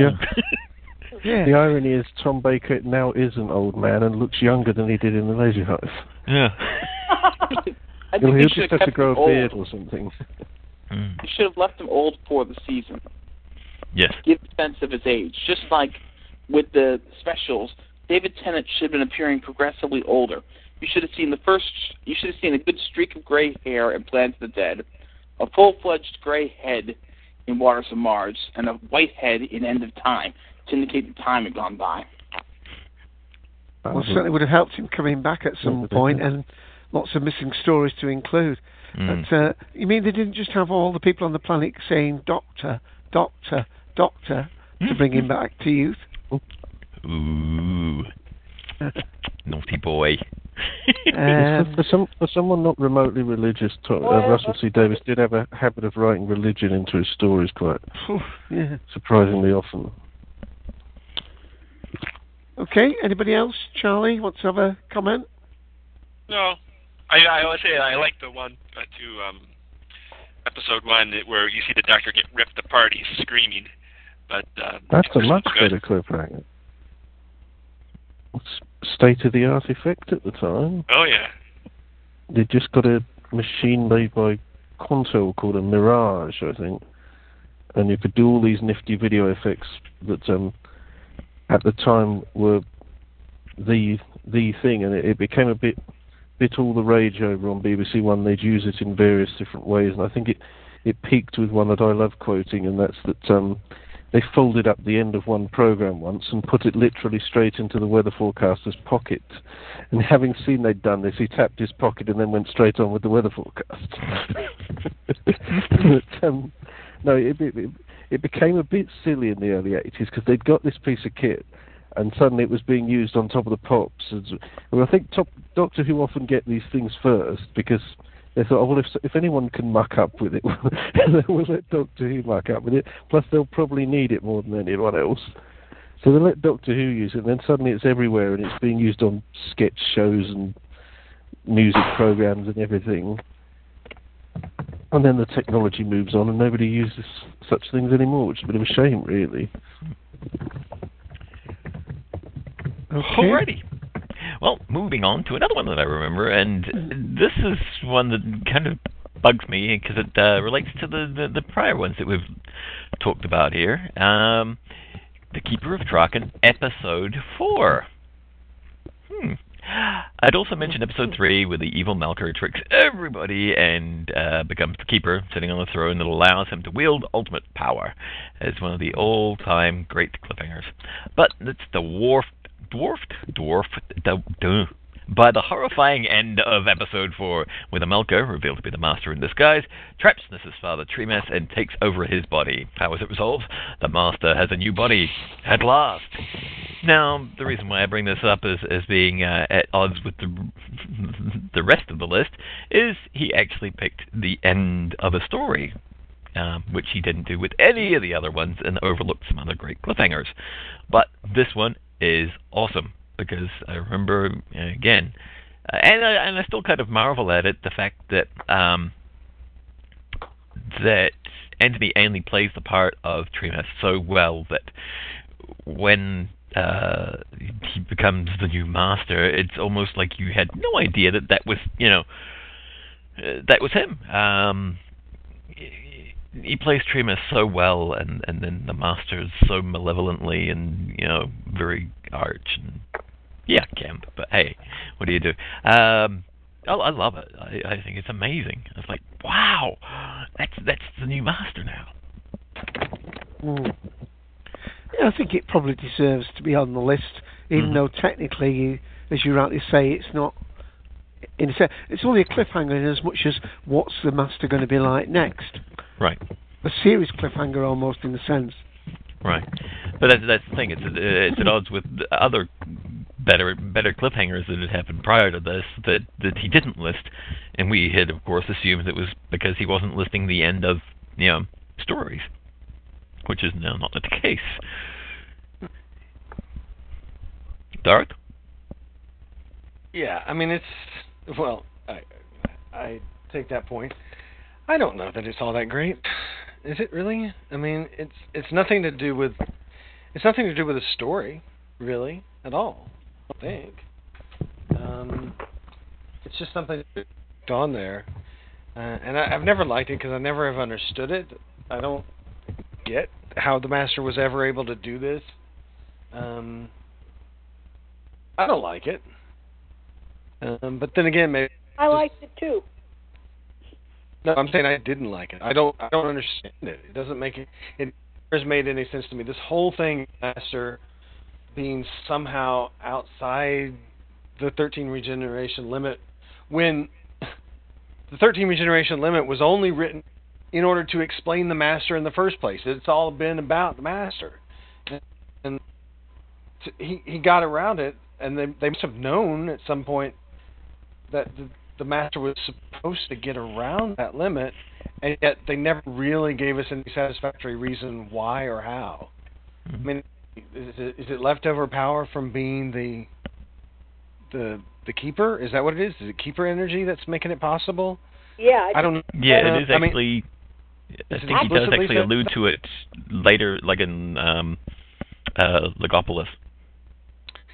I suppose, but see, then then you No, no. got the thing. The, the, Actually, that the actual the Melkur is the Doctor's TARDIS. It's not. Yeah. I mean, it's the Master's TARDIS. It's not that the Master has ever been. I don't think in the in the episode exposed to Keeper energy directly, any more than if the Doctor landed his TARDIS on top of the Keeper's flame, that he would be directly, you know, exposed to it. So I don't. No, actually, thing doesn't it make any sense The fact that the keeper was dying, the old keeper was dying, and a new one was being bo- what was being created, and that um, oh, what's his name was chosen to be the new keeper, and the master decided uh, chose his moment to step into the uh, fray. You know, right when the energy peaked, and that's when they merged. What is that? What, No, that's no. remember it playing. But I mean, I, I, I just always assume, I guess, when when the Melkur appears in the in the keeper's chamber and has access to the source, that um, of course that power and, and energy is being funneled through um, the outer shell of the TARDIS and you know to the master. I- I That's guess just I- what I assumed, you know, filling in the narrative. Yeah, and I guess I can understand that because that's about the only thing that you can assume. But Hmm. that doesn't really make any sense given the fact that we've spent at this point almost 20 years um, being told that basically the TARDIS is indestructible and impervious to influence. So, I don't know. Yeah. But I mean, it, it, it, my the reason why I kind of uh, nominated you to come in on this is because you know of, of what you mentioned before, the fact that you know he tends to tended to ignore the Yeah. uh, those those those cliffhangers and Right. and and now here he brings up one that really isn't a cliffhanger. I mean, I love It's it because it's a great scene, but it's Yeah. not a cliffhanger because it's actually a resolution to the story. It, well, it or it's just a code at best. You know, it it really doesn't it doesn't propel us into the next episode. Although, you know, you do need that next. You do. I mean, Keeper of Traken is it, it's all a loose trilogy that and Castrovalva. So yeah, in a sense, it kind of moves sort of, but it's still not. It's still not as much of a cliffhanger as to Planet or War Games or whatever. Hmm. I don't know. All right, we will move swiftly on to number 22, Earthshock, Episode 1 from 1981. Killer robots terrorize the Doctor and his friends in a cave, but their secret masters are revealed to be ba ba ba bum the Cybermen, watching on a monitor. How is this resolved? The Doctor eventually confronts the Cybermen. I've got a clip for this one, Ian. Okay. Who Are they? Androids. That's why they didn't register on your scanners. Androids? Are they yours? No. And if you want proof, you'll find they'll kill me as willingly as they'll kill you. See what I mean? That's them. I recognize that sound. Those are the things that attacked you. Yes. You know why? No. There isn't a reason. Whoever's controlling the androids thinks there is. Destroy them! Destroy them at once!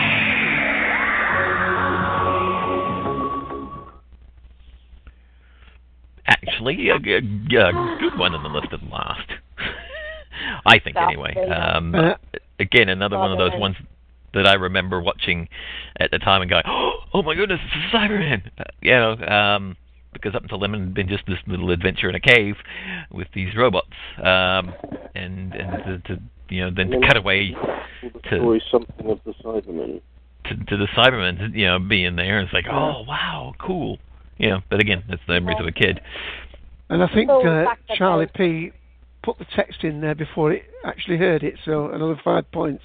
Uh, Tim, I, I was away when you needed unmuting. Sorry about that. As long as I'm Well, when coming the- clear. the fact was this story that um, it's it's a Cybermen story that's not has the title of it is not of the Cybermen, so it, they are generally a surprise. I mean, like you know, for a story like Revenge of the Cybermen, and like you know they turn up. I don't- haven't actually seen the story, so I could be wrong. But you know, they turn up at the end. It's like you're kind of waiting for them to turn up because the Yeah. story is of the Cybermen or of the Daleks. With this mm-hmm. one, it's Earthshock. You don't know they're going to be in it, so it's generally a surprise. It's probably Yeah. why it's such a good cliffhanger. Because you don't know they're going to be in it.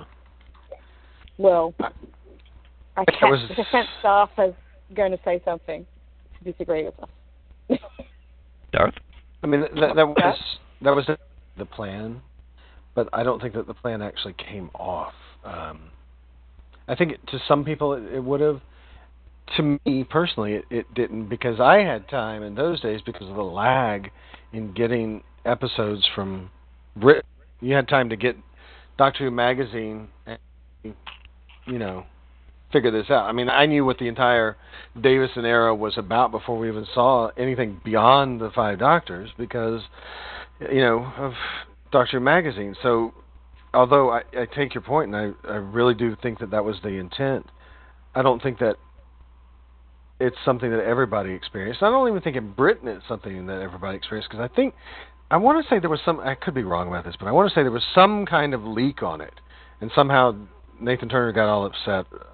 Some, I think somebody did know before broadcast that it was going to be Cybermen, and it got reported somewhere. I, but I could be wrong Right. about that. But of course, we But were I- in I- I- 1981. Not everybody was sort of savvy online and maybe reading these sort of magazines. So Especially it, in New it will have been localized. yeah. No online in 1981. Well, of course, it was online. I'm saying it got, you know, again, Radio Times or somebody, somebody leaked. Yeah, I think it was 83. Maybe, maybe when I got even my the first description PC. in Radio Times. Sorry, what's that? I think it was about 83 before I got my first PC. Yeah. 96 before I got mine. It's. I mean, to me, you know, I don't like Cybermen anyway, so who the hell cares? But I don't. I don't think it's like the greatest cliffhanger in the world. I really don't. I mean, it's it's. It was a reveal, fairly- wasn't it? It was a reveal more than a cliffhanger. Yeah, you know, and it's hard. This is one that like just sort of washes over me. Even there's some in the video age where I'm like, that's a really good cliffhanger. The arc Part Two. That is for many construction reasons, narratively, narrative construction reasons. That is a great cliffhanger. This one is just what it is. It's just it's just sort of there.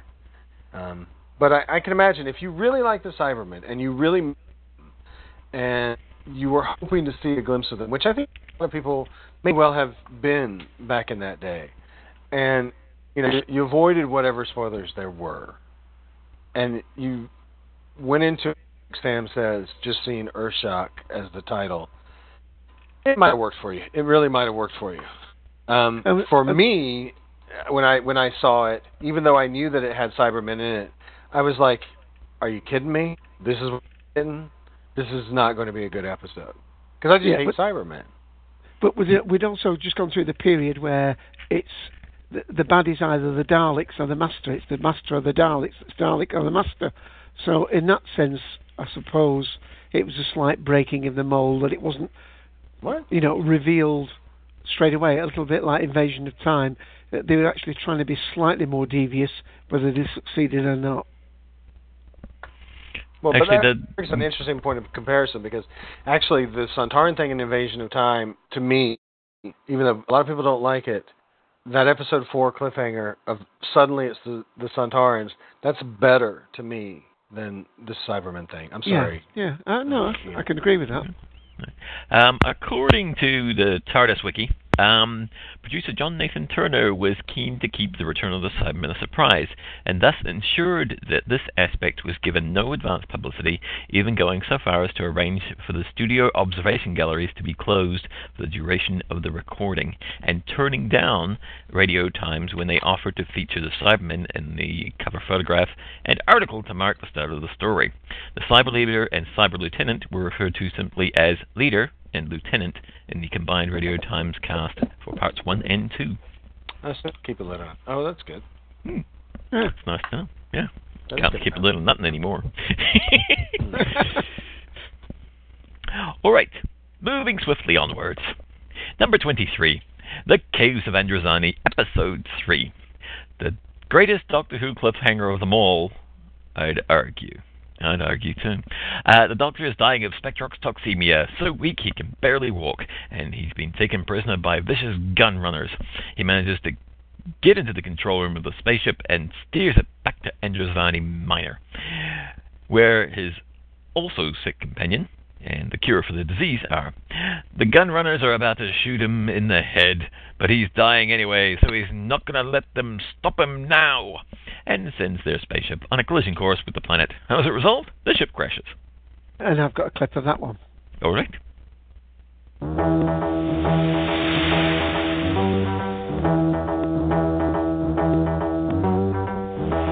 Hopefully, get to it. 20 years off. I don't think that's the clip we're looking for. That's This is the one not I the saved. looking for. That's not No, the it's clip you're looking for. Right, carry on while I just mute myself. All right. Um. Yeah. Yeah. It is a great scene. It is uh, the. I think one of the the funnest scenes of the Doctor. You know. Um. But a great cliffhanger, not necessarily, because you know he's not going to die. It's another one of those. The show's been going that long, where you know the Doctor being in mortal peril like that. Uh, you know, uh, it's not like they're going to open the next episode with, well, the Doctor died and so did Perry, so let's continue on. Ooh. Sounds like we've got a battle going on. Yeah, I agree. I mean, increasingly hard to actually put the Doctor into any kind of serious peril, and you know, I mean, you've got to have a regeneration moment. You've got to have something like Stolen Earth, where the, the you know you, you can cut it mid regeneration. You can't do it anymore now because at once. But Right. I mean, you've got to have basically something along those lines where it looks like there is going to be impending regeneration for it to, you know, work out. Um, and I don't know. I I I'm, I think Caves of Androzani is vastly overrated. Um, So, whatever. It is. It is, as you say, a nice scene, but Right. that does it serve to make us really think something's going to happen? You know, does it propel us into episode four any more strongly than anything else that you might have come up with? Uh, I don't know. Yeah. Maybe not. Yeah, that's that's like I mean it's it's it's a lovely scene and of course it's it's well known now, yeah, that particular scene and I think it's one of the reasons one of the reasons why it's held up as uh, a, a wonderful story is mainly because of that scene. Everybody remembers it and and it's Peter Davison's Doctor finally actually being pretty dang magnificent.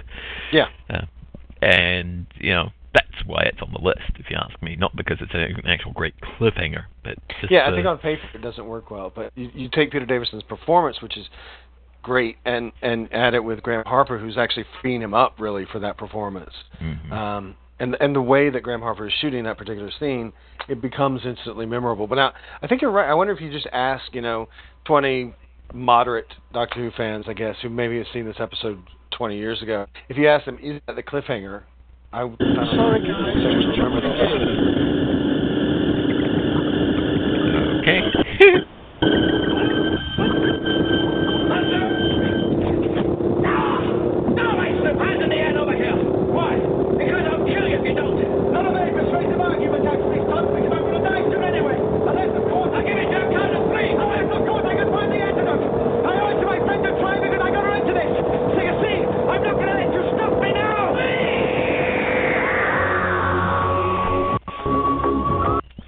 yeah, it was bounded by about 30 seconds of audio music before it, but uh, Ah.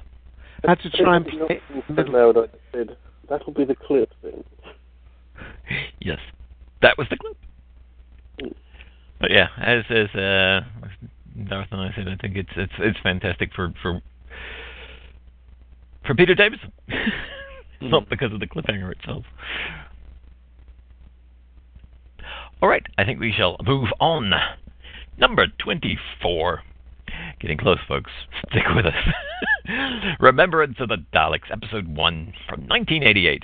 I'm including this one, says the author of the list, against my better judgment because I know it's regarded as one of the great cliffhangers by many fans, uh, but the actual execution is pants, with Sylvester McCoy pulling some dreadful faces. Basically, the Doctor gets trapped in a basement with a Dalek, so he climbs the stairs to escape. But the Dalek starts levitating up the staircase. How is it resolved? Ace lets the Doctor out of the basement. And I hesitate to say, but I've got a clip of that. After doing my Fingers bit of crossed, folks. Fingers crossed. Fingers crossed. K- KBO. Dangerous things, transmat. So no more Daleks can be transported through here? Well, it'll slow them down a bit until the operator can repair the systems. The operator? Yes, the Daleks usually leave an operator on station in case of any malfunctions. And that would be another Dalek.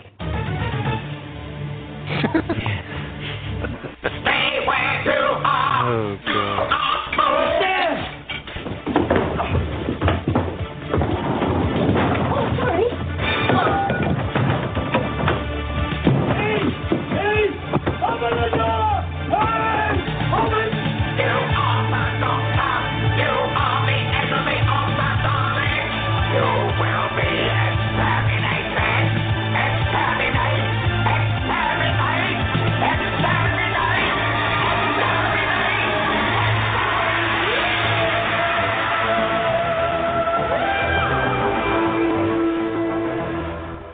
Another one of those where mm, surely three exterminates would have been sufficient. Did we really need exterminate all the way up the stairs? Well, the Daleks just of attentional deficit disorder. That's probably what it is. Something. This this this this becomes a, a great cliffhanger, I guess, in in the public's eye because to them it's the first time the Daleks have actually flown, levitated, whatever you want to call it.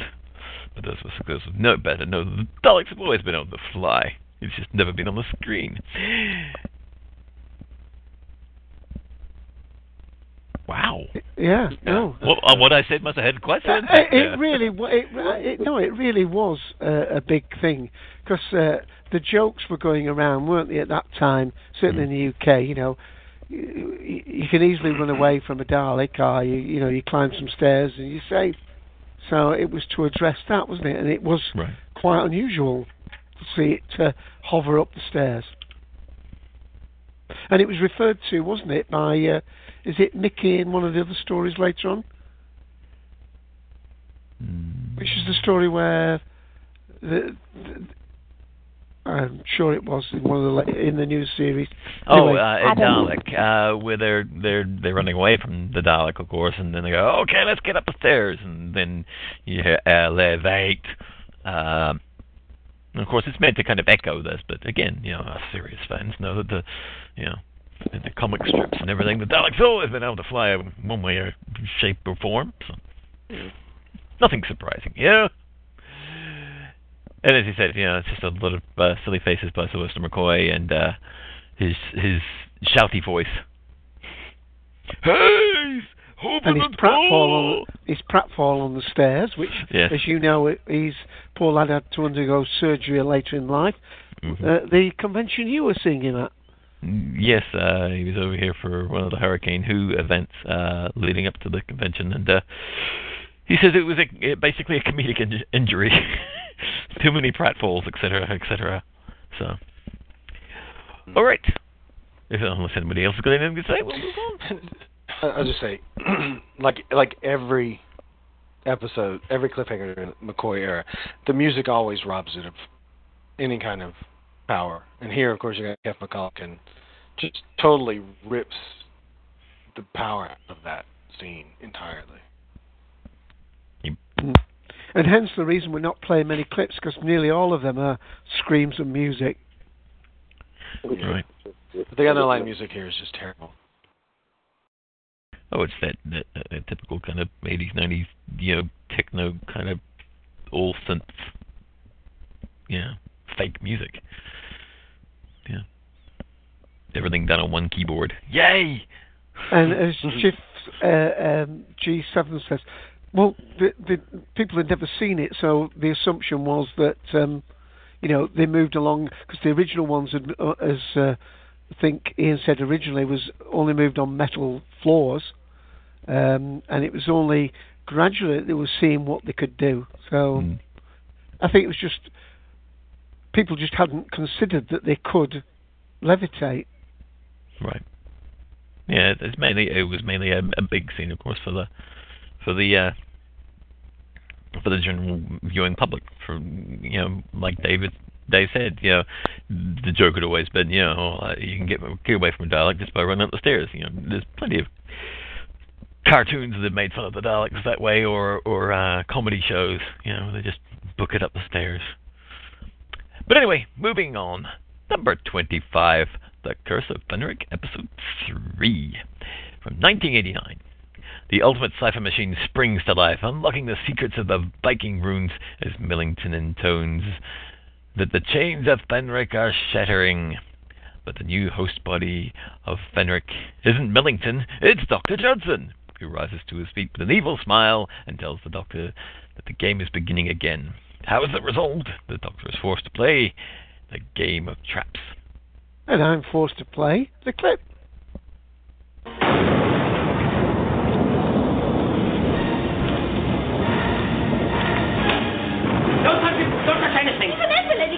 Stand without someone to support him. The time is now. The chains of Fenric are shattered. The gods have lost the final battle. Too late. It's him! Dead men's ship has slipped its mooring. And the great ash itself trembles to its roots.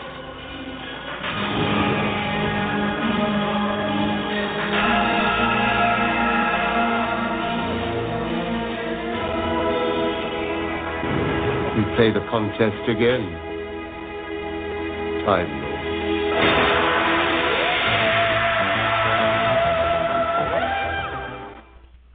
There's, uh, there's all drama that is zapped by the music. I'm waiting for the 1970s scream at that point. there's a. It doesn't. It doesn't grab you at all, Keff McCulloch's music. It's just. Hmm. And of course, in that clip, just as a side note, you heard Nurse Crane, played by Anne Reid, who, of course, featured as a blood-sucking vampire with a straw in the new series. Sorry, I had to add that in there. I remember seeing her in there and going, "Oh my god!" Sorry. Anyway, I I actually like this one because it is a bit of a, a bit of a surprise. 'cause, uh, but it just turns out that Millington's just flipped his lid rather than anything else. But him standing up there and and you know, uh, the green eyes. Yeah, that, that that was quite a good one.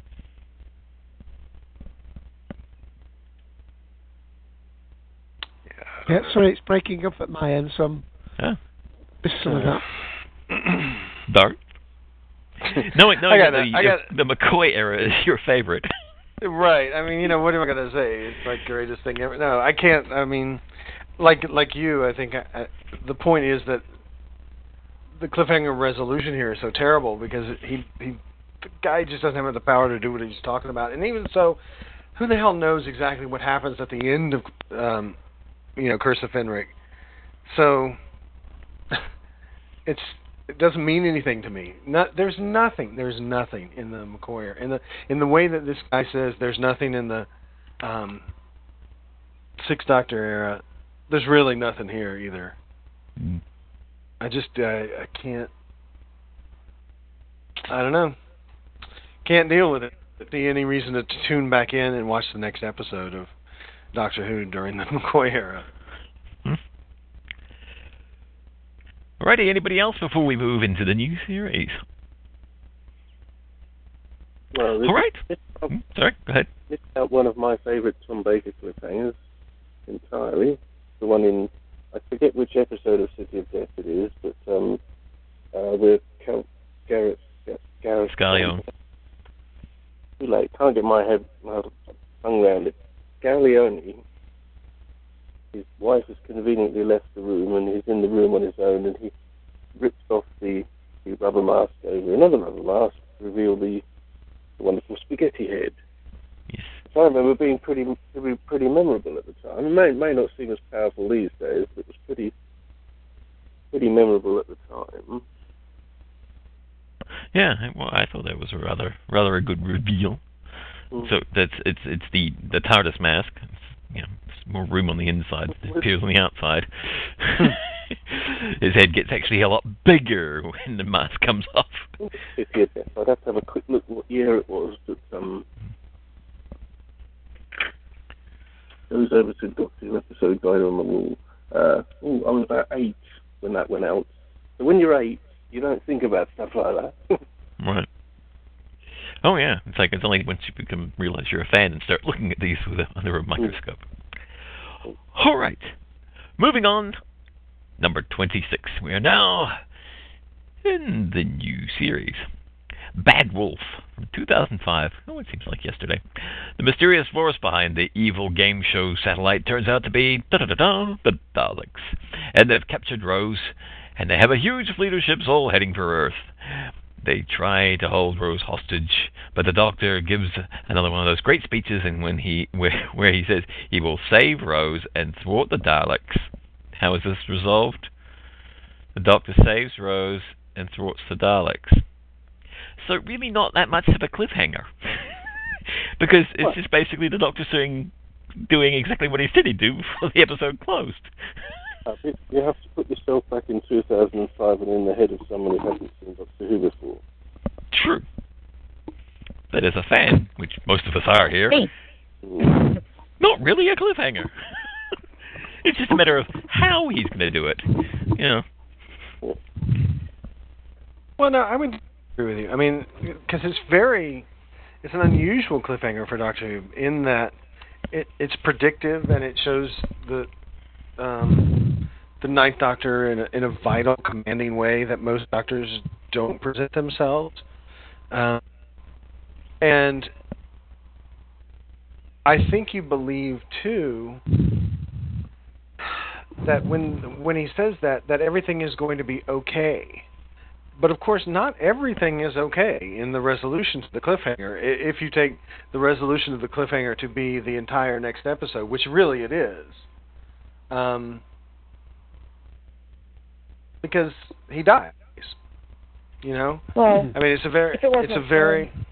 Sorry, go ahead, Ramona. I was about to say, if it wasn't for Rose, he would be screwed. Basically, it was it was basically towards the end of it. You know, he the only thing he could do to stop the Daleks was to kill, you know, humanity. So it was, he was totally at a loss. You know, he was ready to let the Daleks kill him, but then Rose turns up and saves the day. Mm. So but that's in the the end, it's, that's the end of parting of the ways, though, not Bad Wolf. yeah, but that is the resolution to the cliffhanger, more or less, Mm, sort of. well, I guess I mean if you're talking narrowly, the resolution of the cliffhanger is, you know, putting the shield around the TARDIS, um, landing on t- on the the Dalek ship, extending the shield, and he does then save Rose, and then leave. Um, so if you're talking narrow, yeah. sorry, go ahead. And Captain Jack blowing up a Dalek. Right.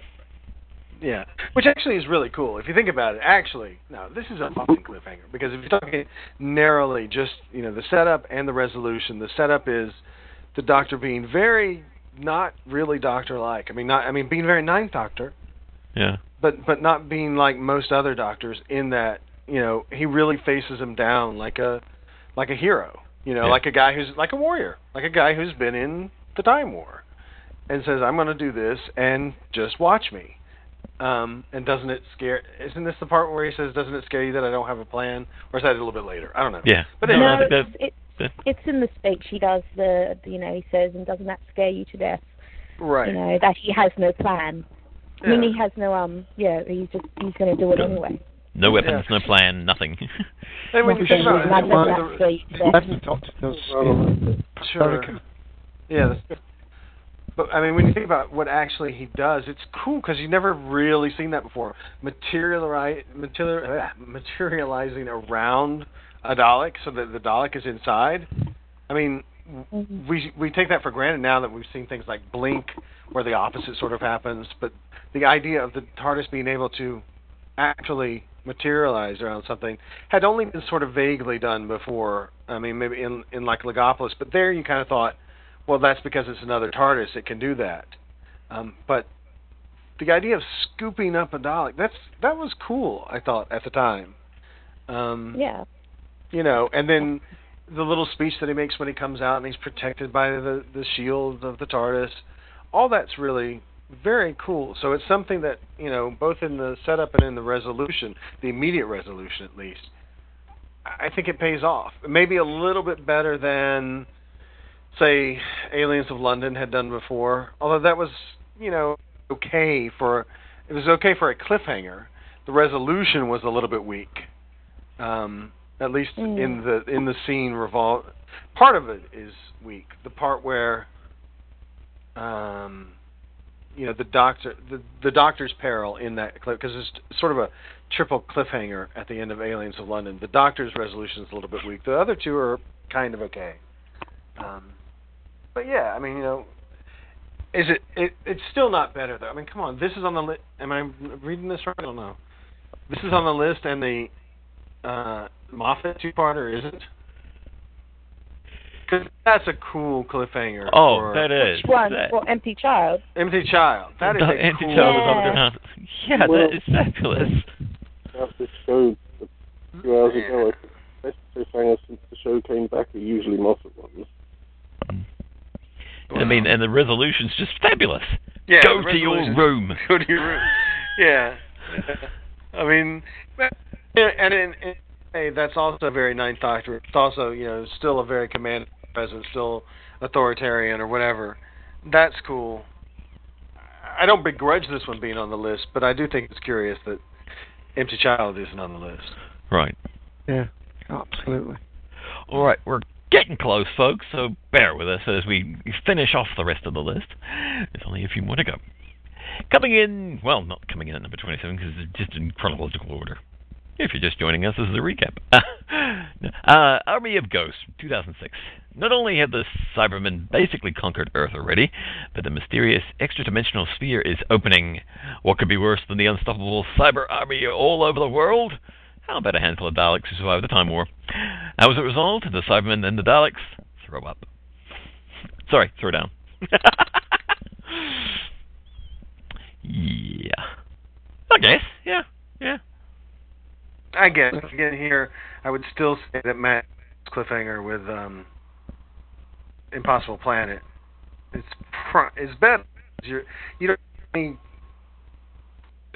it's original. You don't have any kind of ties to that, and you've got suddenly these Ood that you don't know what the hell they're they're about. Suddenly they're all chanting at one with the beast, Mm. uh, and then you got the Doctor. I mean, I guess the reason that maybe they don't choose that one is because the actual cliffhanger, the actual last moment, is the Doctor looking down to the pit, and okay, maybe the the most cliffhangery thing, that one image. But when it's more than one image that's ending that. You've got you've got a cliffhanger for the people who are above, and you've got a cliffhanger for the people who are below.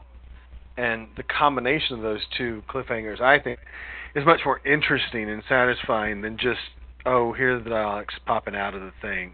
But I mean, I guess I guess why this is on the list is because, um, you know, you get now the potential, the realized potential that you're going to have a Dalek Cyberman throwdown Yeah.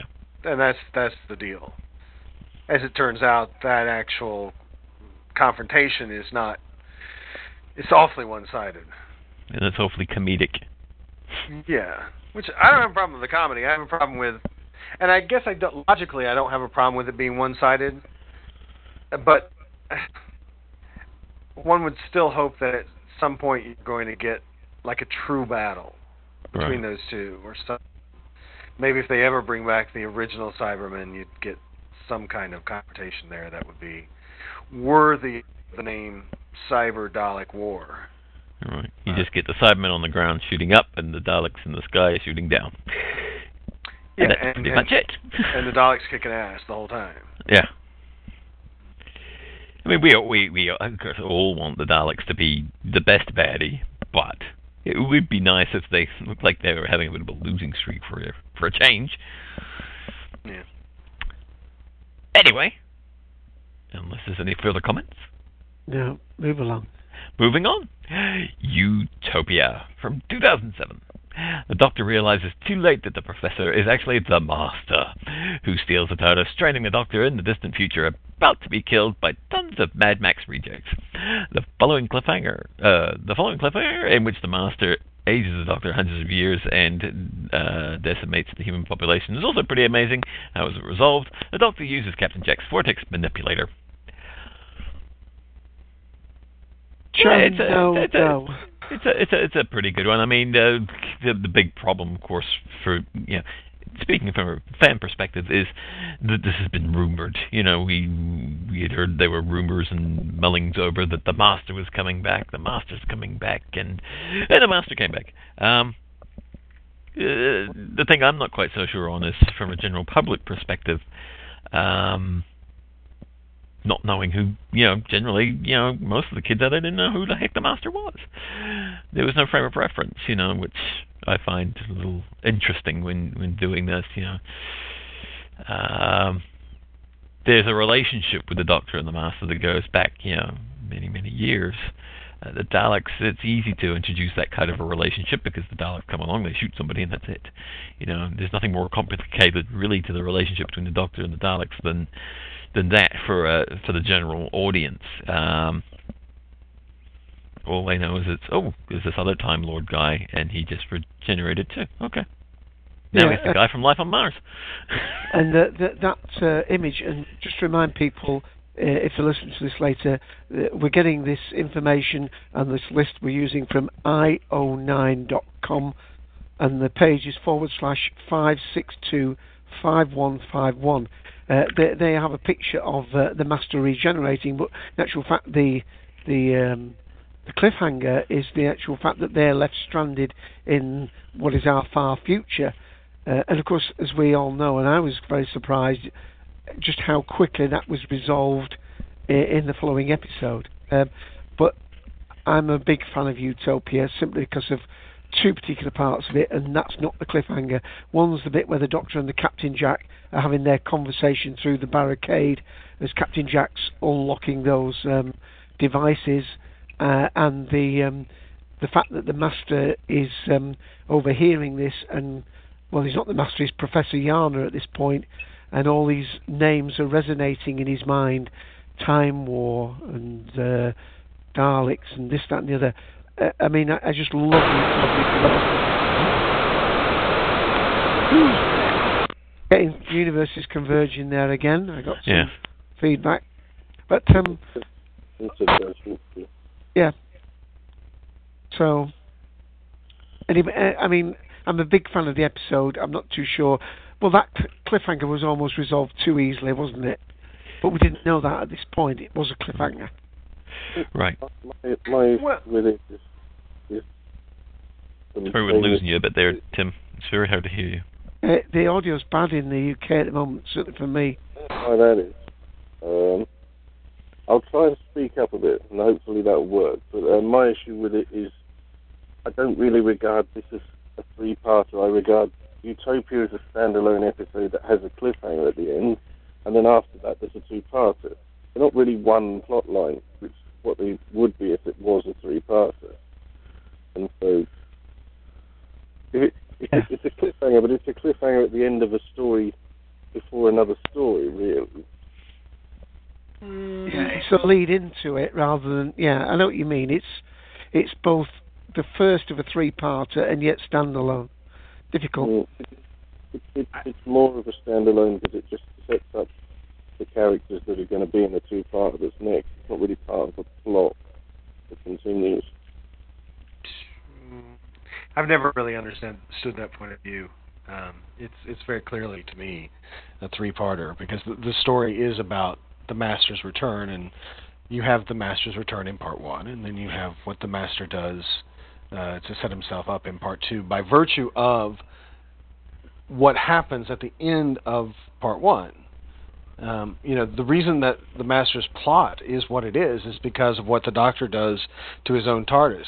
Um, if the Doctor had not, in fact, frozen the controls of the TARDIS so that he could only travel back between these two points in time, then the Master's plan would have been something totally different. So I think there's a bit more going on with Utopia than maybe you're giving credit Yeah. for. And and and the the the um, the cliffhanger is a multiple one. It is not only how do we escape the future kind that are coming after us, it's also how do we stop the master. Well, first of all, oh my God, the master's just come back. That's in itself a cliffhanger. Then how do we stop the master from controlling the TARDIS? And then what do we do about the master now that he's on the other end of whatever journey he's just made? Um, so it's, And it's a lot of things. TARDIS. going- Yeah, and they're right, without- and we're without TARDIS. And I mean, I take your point that it's it's very quickly resolved, but on the other hand, um, it's only partially resolved. I mean, the two things are resolved at one time by the use of the the Captain Jack's Oh, little yeah. wrist thing. Um, they escape the future kind, and they get to where the master was. Um, but that to me, I don't mind that because it makes perfect sense that that would have had a relatively uh, quick resolution. Um, otherwise, why would Jack have this device? I mean, it's it makes sense given what we know about Captain Jack and his little toys that there is a quick solution, a quick way out of two of the perils, and the rest of it takes two episodes to get shot of. Yeah, I, I probably spoke. Uh, I didn't make myself clear. I mean, the fact that it was resolved easily doesn't necessarily mean that it wasn't a good cliffhanger. Um, Hmm. And and Hmm. I agree with both you and Tim. I mean, this was a story on, on it, that stood in its own right, but it I don't believe led, that. but it led in, but it leads into the two-parter. so it's an integral part of it, but it's also a story in its own right. Yeah, I've never believed that it's a story in its own right because you can't.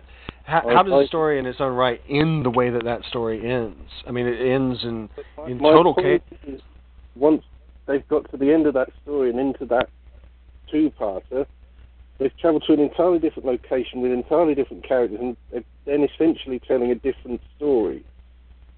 There's not a huge amount carried over. It's not a plot that goes from A to C. I, I disagree. I mean, it's it's the entire plot of who the master is, what he's going to, and then you blend the plot from Utopia of finding Harold Saxon essentially into the Harold Saxon thing that's been going on throughout the entire the entirety of series three. Um, I, it's it's Yeah. the origin story of Harold Saxon, and that's been going on throughout the entire thing. So it's it's to me it, it is in no way is it standalone. It's it's not only tightly integrated with the episode that comes after it, but with the entire series. And I just want to point out for people listening later that poor Romana is uh, desperately trying to get her audio back in because, as she puts in text, you know, this was my first cliffhanger. Damn it! I can't dial back in. We feel your pain, Romana. Stayed up all night to talk about these stories, and now I can't. Stupid Skype, connect me. Can she piggyback on you, Tim? Are you on Skype? I'm I'm not on Skype because I He's ran not out on of Skype, he's on the phone. on my mobile phone now. So, well, according to my screen, she's just logged back in on Skype. So whether whether she can now dial back in, I don't know. But um, Well, I'm sorry, Marna. I don't think, uh, unless you can try the Google Talk again, I don't know how we can help you at the moment. I don't think anybody else in the room is on Skype, are they? but she she can hear something if she goes to the web client and just streams the audio through the web client. We'll try the shoe phone for once, Romana. Just give it a try. I don't thi- think she can actually even hear us. Yeah. So if uh, somebody wants to uh, Right. look in on the text there and, and see if they can help her out. Anyway, uh, we must unfortunately push on. Um, as we've been going for quite some time already, and we really must finish. I've started, so I'll finish. Uh, moving on to the Stolen Earth, 2008. The Doctor is exterminated, and at the same time, and it appears the uh, about to happen to Sarah Jane Smith and the Torchwood crew.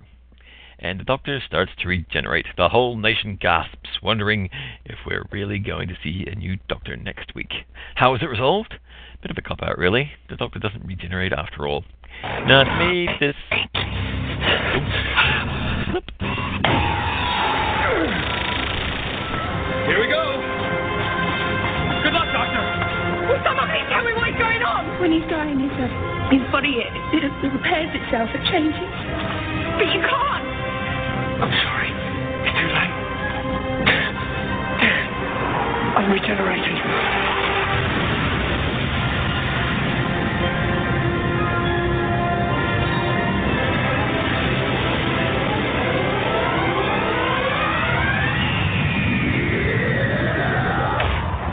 Now, I have to apologise because I made two mistakes today. uh, I was actually, I put a text message here, and I was about to click on the text message, but my mouse was hovering over the click ready to the clip ready to play after you'd finished talking, Ian. So I do apologise for that. Uh, Uh, Romana appears to be back, by the way, Dave. Exactly. I was trying to do three things at once. I was trying to uh, put it in text. We can hear you, Romana. Yeah. Ah, damn it. I've been waiting waiting all night to be able to talk about these episodes I've actually seen and then I drop out. Just go back a bit to the Utopia one then. We just moved on to I didn't even talk about I didn't even talk about Doomsday. Didn't even get to talk about that one, which was my Oh, first ever Have your five minutes of fame then. Yes. Okay. Well, Army of Ghosts, the Army of Ghosts cliffhanger is the first ever series finale I ever watched of Doctor Who. I started watching the series two. Army of Ghosts cliffhanger was the first time I ever saw Daleks.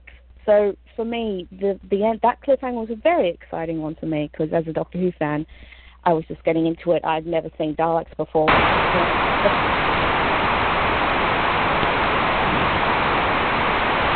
cracking time.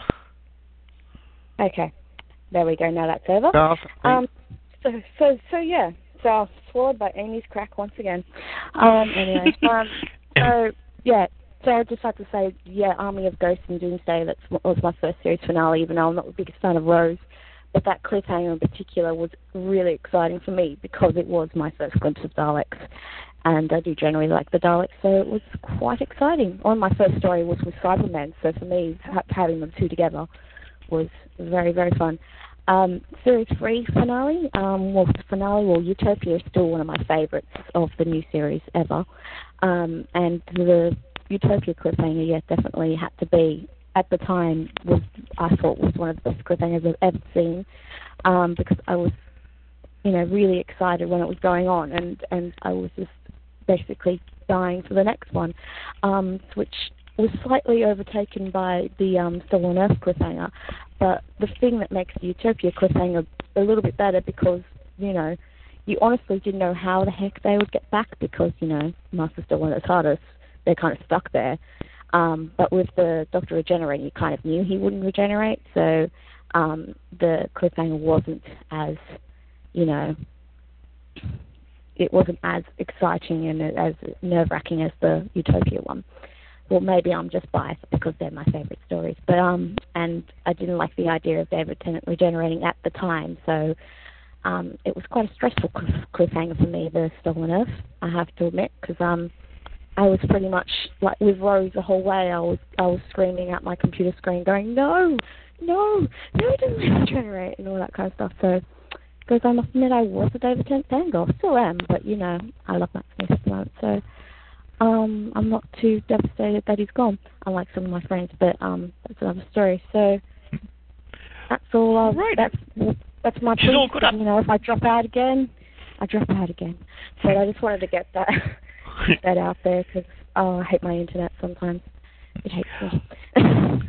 Alrighty. So, yep, that's you're all caught up now. So, uh, yeah, this one for me, uh, again, as a fan, wasn't uh, much of a a big how he was going to get out of not regenerating was a bit of a cliffhanger. But the fact that I knew he wasn't going to, you know, and I could couldn't really see how.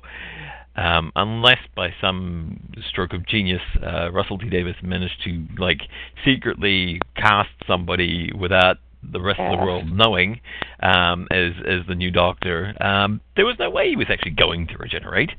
Um, because since uh, the, the the show began, we've always known well in advance who the new Doctor's going to be. Well, So- back, back not long before this aired, we'd been told that David Tennant had just been signed up to a period of a series of specials, and so we so we went, oh well, we know that he's not regenerating. It was just RTD being cheeky because that's what he likes to do. He likes to play with people's emotions, and he does it bloody well. Uh, just before you go on to the next one, uh, Ian, uh, the the episode prior to the Stolen Earth, if I remember correctly, was Turn Left, and um, Yes. one of the ones that I saw on another site, another list, um, had um, the the, prem- the the opening of the uh, the realization that the bad wolf was impending doom. So I'll That just play that the thing if I'm, itself. so let me just play this clip. What two words? What were they? What did she say?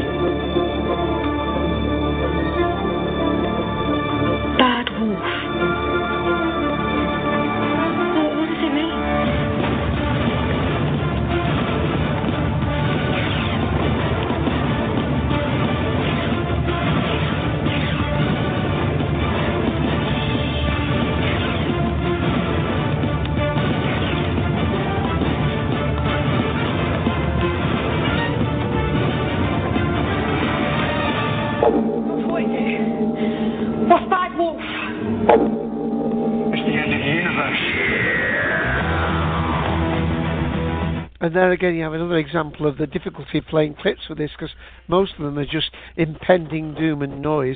But that was one where they charge out and everything, everything says "Bad Wolf" all over it, and that was the episode prior to Stolen Earth. I I just have to say that I always conclu- um, consider this was the end of series three. I consider this a free parter because virtually Turn Left is pretty much the prelude to the the Stolen Earth, the Journey's End. You know, it leads right into it. So for me, that's a cliffhanger in itself, and I think that cliffhanger is actually better than this one because you're posed with the question is like, you know, how are they going to get out this? The universe is ending.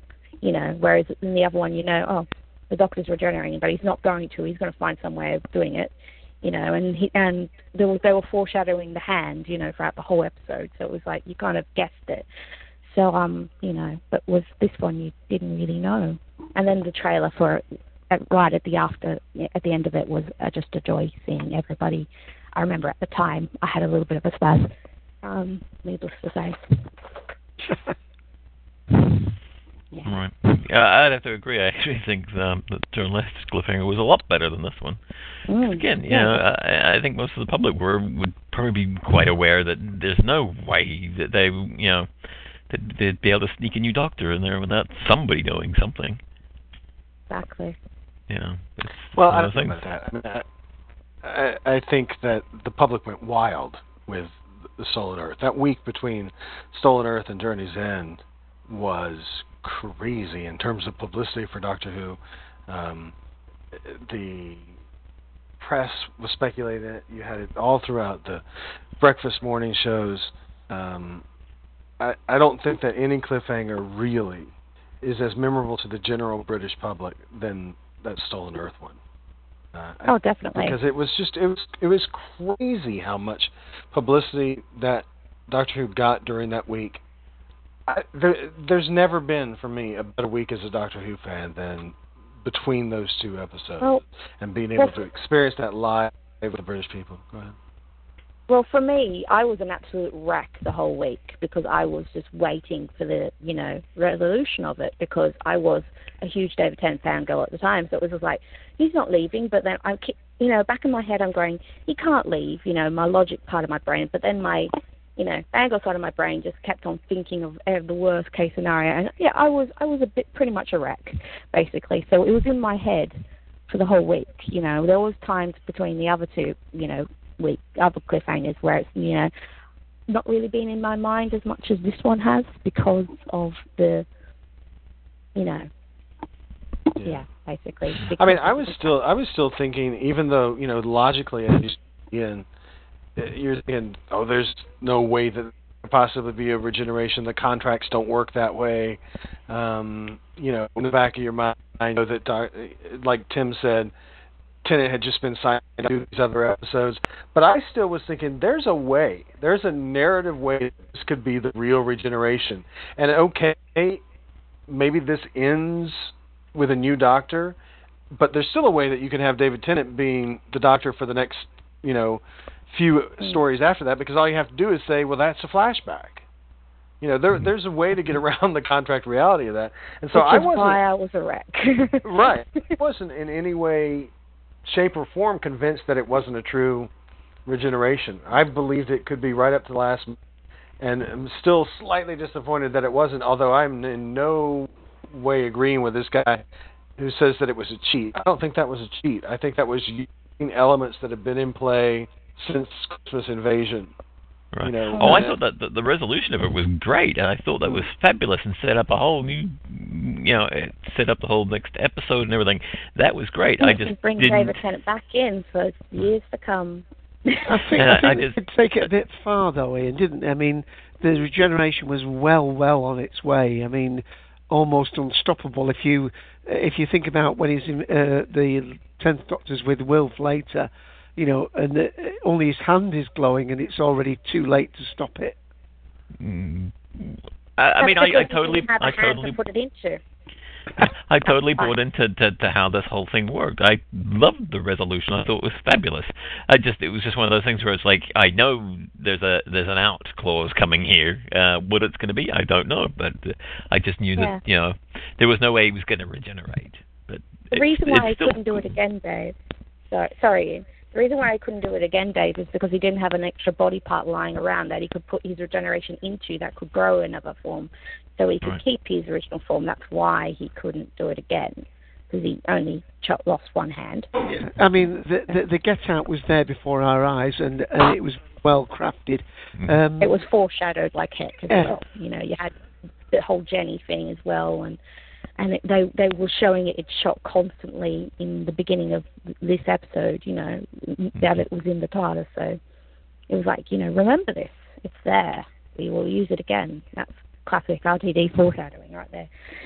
Um, but yeah, I digress. All right. Uh, we're approaching the three-hour mark, so we must shift Blimey. along. Yes. Uh, We're, we're trying to break our record really with the Doctor Who show. Well, I think I think we can wrap up uh, in just about three hours. In the next fifteen minutes, I think. Oh, I've only got one left. No, no, well, well, Oh, no, that's we on the two. list. There's a Sorry. couple of ones I want to mention, although uh, we can keep it pretty brief. Right. Anyway. All right. Uh, come, uh, number 30. Uh, the End of Time, Part 1. From 2009. Every single person in the world, except Donna and her grandfather, turns into the Master. While the secret narrator of the episode turns out to be the President of the Time Lords, who's planning something nebulous but apparently nefarious involving the end of time. Booyah! How is it resolved? Actually, everyone on Earth stays the Master for quite a while, surprisingly enough. It was his spit, hmm. nebulous. Yeah. this one, this one had three cliffhangers. You had the Donna remembering, and then you had the Master Race, and then you had the Time Lords at the end. So it was a bit over, like it was a bit like of emotional overkill. Like you know, I kept, I remember sitting there going, okay, Donna's remembering, oh no, and then remember, oh no, everyone's the Master. It's like, oh my God, Time Lords. It was just kind of like, it was classic RTD, you know, over the topness, but you know, in a good way, sort of, hmm. you know. But An Earth um, full of masters to me was just a little bit too far. Just exactly, a little bit it's too after far. Dave what it's that's it, it's over the top is his middle name.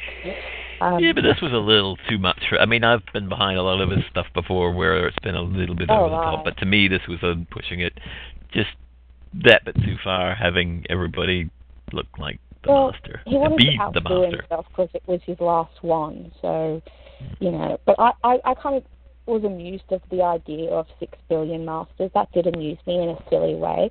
Um, but you know, And I I think think I can in some ways, sorry, in the UK, um, the the cliffhanger was almost overshadowed by the fact that you had an actor like uh, Tim- Timothy Dalton, Dalton, because going to get it right, uh, you know, in Doctor Who. I mean, I know we've had uh, the big stars, obviously in in Utopia and so on, but I think. Uh, even, even the general public, you think, you know, we've got James Bond coming on Doctor Who, so um, proof that he's a Time Lord. yeah. James Bond is a Time Lord. Yes, unfortunately, that was that was also ruined, I, I think, by somebody on the staff. Yeah, Where they took the they took the photo fake. of him standing next to John Simm and, and David Tennant, and he was actually Yeah. wearing Time Lord robes, which was just really quite upsetting. I mean, there's one thing for a, a fan to be out scouting locations, um, but for somebody on the staff to um, to leak that photo was um, unconscionable. Really, it was. Entirely clear where it was taken. I think it may have been the the rap party or something for that shoot or something like that. But, Yes. but for a while I was thinking it was a still from a confidential, but no, apparently not. No. But yeah, I, I uh, yeah. I mean, I don't think it- really it was on anybody's mind what if and what the cliffhanger was and and how it would be resolved. I think everything was overshadowed by the fact that at the end of you know uh, the end of part two, we knew that uh, the you know the Doctor was going to regenerate. Uh, the whole uh, you know four times probably overshadowed just about everything in this story. I think That's the all- biggest surprise with this one was just at the time of the, the reveal of the Time Lord. So that was gave me the biggest surprise. Um, so that I think I, I enjoyed this cliffhanger for that because it was generally like I had no no idea that was coming. Although I did, you know, because I saw the spoiler pictures. But you know, Yeah. I kind of forgot about it. You know, when I was watching the episode, and then it was generally, you know, awesome Time Lords. So you know, it was exciting at the time. All right, Darth, anything? Um, you know, it's um, I, I don't think it's as good as Stolen Earth. I don't think it's even as good as Turn Left. It's good. It, the the thing that's weird about the end of time, of course, is that it's the only s- serial of the um 2005 series. You know, it's the only one that has actually part one, part two. Mhm. and I think because of that, it kind of runs together. And I, you know, we were talking before about Power of the Daleks Part Four, or whatever it was. Um, I think that this thing goes on a little bit long as a cliffhanger. The the mass laughing stuff that just it's it, it it made its point. If they just kept it maybe to that little uh, council estate or whatever, where you can see lots of different people from different variety, different walks of life. If you had seen that, that would have been enough, I think, to have sold the idea of what was going on, and it would have been you know you could have moved on a little quicker. Uh, the Timothy Dalton stuff at the end, I mean, that's that is sort of goosebumpy, um, but again, it's so it's so not. I, I don't know. Somehow the the cliffhanger isn't exactly resolved the right way because honestly, I think that this story should really just be put together as one thing. Mm. And then you know, this is just a little bump in the middle. I don't know. It's not my favorite of things. Um, I don't know that I would have put it on this list as a cliffhanger. The only thing it seems to be useful for is to to have that one little joke of uh, you turned everybody in the world into into you know copies of yourself, but you didn't notice that the guard over there is a good five inches taller than you or something. He was too busy ogling himself in the dress. Alrighty. Uh, moving on to the very last one on the list. Can I just uh, mention a few things, Ian, first? No, no. Go ahead. Go on. Uh, Go on. let me just uh, mention a few things before we go to the last one, so that we can then bring a halt to that. Uh, a couple of people that sent me messages on Facebook. Um, uh, Brent Johnson, if he's managed to listen when he does get to listen to this later, uh, listens through three hours to hear his contribution. Um, hey Dave, sorry I can't make the podcast today, but I wanted to share my favourite cliffhanger with you. I remember buying Remembrance of the Daleks in 1993 on video and watching it for the first time. Uh, I had heard so many jokes about running upstairs and getting away from Daleks, and at the end of part one, I actually shouted out, Holy crap, from my bedroom and sent my dad rushing up to see what was wrong. Anyway, I can't wait to hear this podcast. Uh, Johnson from North Carolina. Thanks for that. And Jeff Waddle. Um, uh, my favourite is definitely the Pandorica Opens, which we're going to next. Uh, not just because of its uh, recent memory, but all because it seemed quite impossible to resolve. And a couple of other things I want to mention. If you go on YouTube, if you look on uh, YouTube uh, for Doctor Who, Who with an extra O two, he's got lots of clips there of um, what he thinks are the, the best ones. We've got the Solarians from part uh, part four with the third Doctor.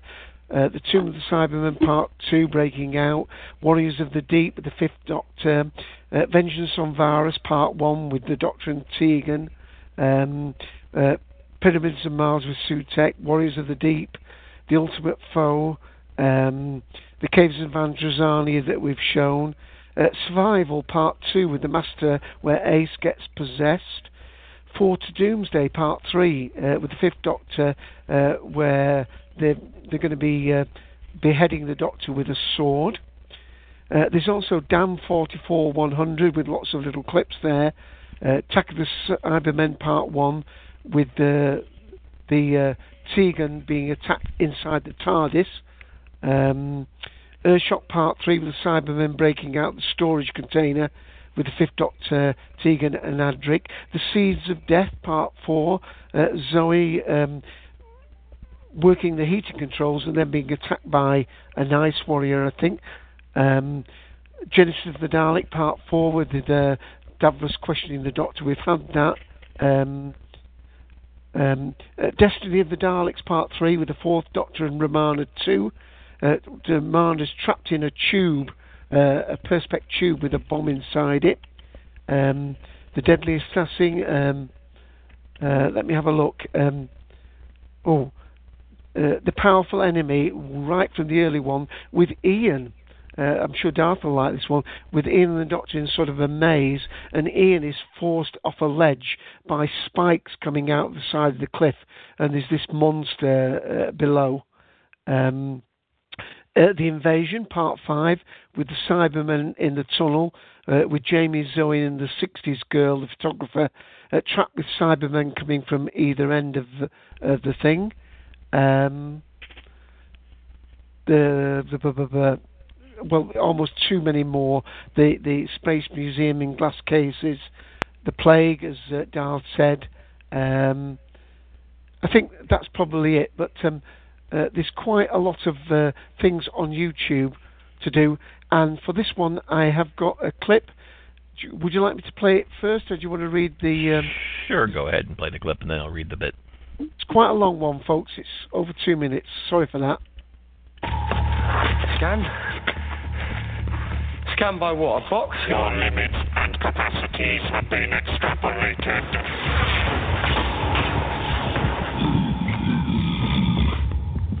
The Pandorica is ready! Ready for what? Ready for you!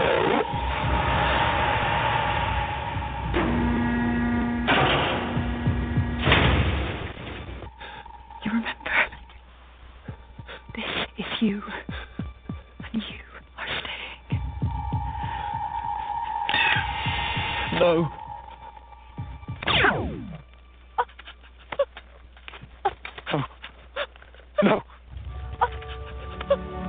No. Are you lot working together? An alliance? How is that possible? The cracks in the skin of the universe. All reality is threatened. All universes will be deleted. What? And you, you've come to me for help. No! We will save the universe from you! From me? A scenario was devised from the memories of your companion. A trap the Doctor could not resist. The cracks in time are the work of the Doctor, it is confirmed. No, no, no, not me, the TARDIS. And I'm not in the TARDIS, am I? Only the Doctor can pilot the TARDIS. Please, listen to me. You will be prevented. Total event collapse, every sun will supernova at every moment in history. The whole universe will never have existed. Please listen to me. Seal the Pandorica. Oh, please listen to me. The TARDIS is exploding right now, and I'm the only one who can stop it. Listen to me.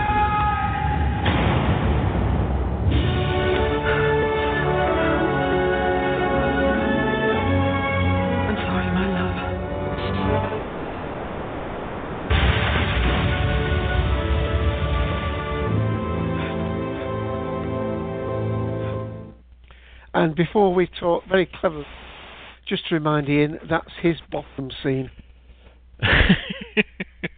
yes. Um, so, yep, uh, uh, last one on the list, uh, the Pandorica opens. Of course, from 2010. The entire universe ends while the Doctor is trapped inside an inescapable prison, and meanwhile, Rory turns out to be an Auton duplicate who shoots his fiancée Amy dead. How is it resolved? Timey wimey, and also uh, wibbledy wobbledy. Um, I'm gonna just defer to everybody else because uh, I think the setup's probably relatively good, but the resolution's complete pants. So, um, over to you, Dave. Well, River Song's pants. Uh, well, I- well, first of all, I think uh, th- that bit of acting by uh, Matt Smith uh, shows that he's a pretty good doctor. I mean, there are some uh, other bits I'm. No, I think I'm pretty happy with him really, and uh, that impassioned speech by his is really great. The music's perhaps overly dramatic, but as we've found out all the way through here, virtually every um, uh, cliffhanger has been uh, overpowered with the visuals and the music, and the narration often gets a back seat, which has been explained somewhat the difficulty in sort of uh, covering it in this uh, today's topic. I think it was a pretty pretty good. I mean, everything blinked out. The only thing that I was um, a little bit hung up about was the fact that um, it looked as though Earth had winked out of existence. Um, and of course, uh, I think, well, they can't come back from the Earth being out of existence and all the universe. But I think what it was uh, is that, um, uh, as is explained after the cliffhanger, the next episode, that um, the universe is shrinking and all the distant galaxies are have disappeared, and it's, it's got as far as our local star, and without our local star, there's nothing to illuminate the Earth. no reflected light of the moon or anything, and so that is why it suddenly looks like the Earth is gone. It's just not illuminated. And of course, at the very next episode, the final episode, we see Rory uh, sitting um, on the dark Earth with no light other than the campfire, and the story takes off from there. Uh, but that was what threw me the fact that Earth blinked out. I thought they can't come back from this. But it was just the fact that the starlight had gone. Well, That's my take. I can talk about this one because um I missed this one when it was broadcasting live because I was on a coach coming back from Manchester when this was on. Um, Oh, but it was worth I- the visit. It was worth the visit. it the was visit. worth the visit in more ways than one. so um, for me, I watched this one when I was when I got back from Manchester. Um, oh, I think I, I ended up watching it about midnight or something on the iPlayer, and so yeah, I was a bit tired, um, but I stayed up and watched it, and um, I think it's it's again it's one of those cliffhangers that's you know how the heck are they going to get out of this one, which was you know I I enjoyed it a lot, but um. I think just because, as with most of Series 5, because I had so much going on in my own mind, I wasn't really that focused on Doctor Who this year. So, um, so the, the, wa- waiting the week for, you know, between Pandora Opens and Big Bang, it wasn't as hard as it was, you know, waiting for The Stolen Earth and Journey's End or any of the other cliffhangers because, yeah, I had a lot more on my mind, basically. Um, but what can I say? I mean, you know, Amy dead, the universe is ending, um, the Doctor trapped in a you know inescapable prison. I mean, it's pretty much you know no going back from that really. So um, one heck of a cliffhanger. What can I say? The TARDIS exploding. um, you know, it's basically Moffat destroying pretty much everything. Um, but he manages to bring it all back which is something RTD can never do. But you know, um, I've got to stop bitching about RTD. Anyway, I'll pass it on. How did you want to come in? You've been quiet for a while. We put him to sleep. Charlie? Oh. yeah, um yeah, this was one of those cliffhangers I uh, that yeah, it was just it was it was one of those like I it was I didn't know how it was going to be resolved. Um and yeah, it is it, it, it is it's still when I think about it, I'm still kind of dumbfounded by it. There's a because with the other ones, you, you kind of you know with the, with the from the new series, they're pretty much standard. You, I can figure out what's going to happen, but, and with this one, it was it was it was difficult. It still is difficult for me. Probably it's probably uh, you know it's complicated for the sake of being complicated, but I liked it. Okay, fair enough. Darth? Yeah, I- I'm gonna agree with Ian on this one.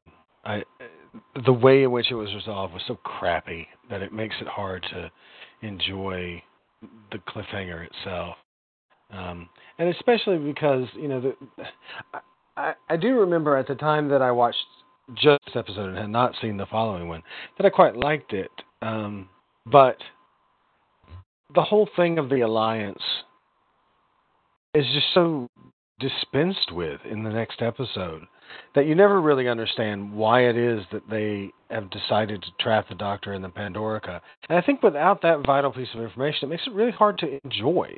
I mean, ju- it then just becomes a matter of the doctor is in a trap. Why?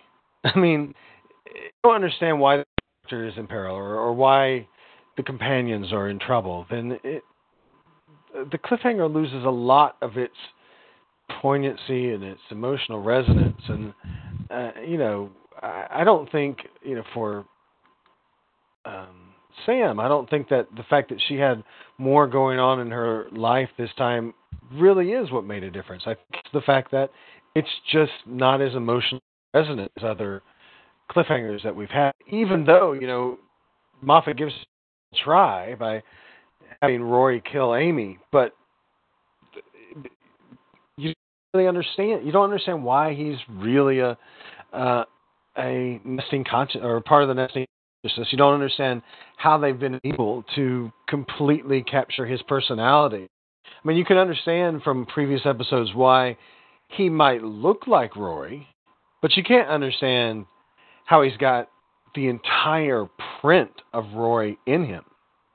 That doesn't make any sense. And Mm-hmm. and so really none of the elements of the cliffhanger uh, make that much sense. And, and and you also don't understand why it is that the world is collapsing in such a way or the universe is collapsing in such a way that it is the planet Earth, this tiny insignificant place that is the last thing that goes. Um, I mean, I guess you can speculate. Well, that's because that's where the TARDIS is, and it's the TARDIS, you know, is sort of at the center of the whole mystery. So maybe that's what it is. But it, the whole thing is just so. It's just set piece after set piece after set piece, and none of it is really adequately explained. None of it has that much emotional resonance to it. So it's to me, it's it's definitely not even the best cliffhanger of the season. I mean, I would take the the um, Hungry Earth over this in terms of cliffhangers. I would certainly take you know Time of Angels over this. So I don't understand really why it's on the list. I mean, do we do we compare the cliffhanger that has to have a good resolution, or uh, can the cliffhanger be a great cliffhanger even if you don't feel that the, the setup um, warranted it? I mean, I thought one of the great switcheroos was that, ev- we were, and the Doctor was trapped this way, is that by his curiosity, of course, that there was something in the Pandorica, not that Pandorica was empty and waiting for him. And I think Tim wants to come in there. As I put it a few months back when we reviewed the episode, Moffat did a very good job. Oh. Ah. Sorry, uh, third. I was trying to unmute, uh, the chat for um, our new guest that came in. When I got muted, as I was saying, well, when we reviewed the episode a few months back, as I said at the time, Moffat did an extremely good job of leading us up the garden path, and I think some of us um, could see the ending coming, and some of us couldn't, and I couldn't see the ending coming. And as as a cliffhanger in itself, it's very good, but as one of these rare moments where I agree with Duff, the, the power of it is entirely, well, not entirely lost, but it, it it's somewhat annoying when you come back the next week to find out that this whole alliance are not remotely going to feature in the story again, which is a bit of a cop out, really, because um, the whole thing was never re- remotely explained. It, the, the thing ends with you thinking, oh, so next week's episode is going to be about this alliance trying to solve these problems posing, say, a time or whatever, and the doctor's locked up and he may get out by the end of it. And instead, Well, I. Sorry, sorry, instead, Tim. it's go on. quite a good, instead I, I, I did enjoy that season finale, The Big Bang. It's a very good episode. But it but it, it pulls the, the, the trick that Moffat often does is uh, he seems to have this rule that he um, that part two of a story has to be different to part one in a lot of ways and go off in a different direction. All right. The the the, the, the thing that irked me the most, I guess, about the the, the whole two-parter is that um, the amount of people who hold this up as utter brilliance uh, when it does everything that uh, all the uh, RTD naysayers uh, said RTD was doing wrong with the series. Um, basically having magic get out clauses, and this is exactly what this did. Um, It had a reset button. You know. a big, massive, not even not even a decent reset button. Um, Well- yeah, it it it it just it failed on so many levels. I just have to comment on the whole um, uh, uh, thing of the alliance. That um, um, I didn't have a problem with that because as far as I understand, at the beginning of the Big Bang, you've got like husks of Daleks sitting there. That's what happened to the alliance. They disappeared from time. They got erased with the rest of the universe did. That's so I didn't have you know you couldn't really explore that because they're gone. You know, there's nothing left but the Pandorica in that room. There's you know things are fading out of existence as with the alliance. The biggest problem I had with the alliance was the fact that there were weevils in the alliance. that makes no sense. Weevils are not intelligent enough to be in an alliance. but anyway, I digress. Yeah, what what part did they play? Did they was did they they they help like move the Pandorica around? You know, were they the slave labor of the whole couldn't even alliance? do that. Yeah, Didn't they seriously, say they though- do not have the brains. Did, well, I don't know. Didn't they? I'm not sure in the actual Torchwood series, Romana, but in the Torchwood books, didn't they allude to the fact that the the Weevils left on Earth were like scavenger ones left, uh, and they, were- you know, they're they Well, I haven't read all the books yet.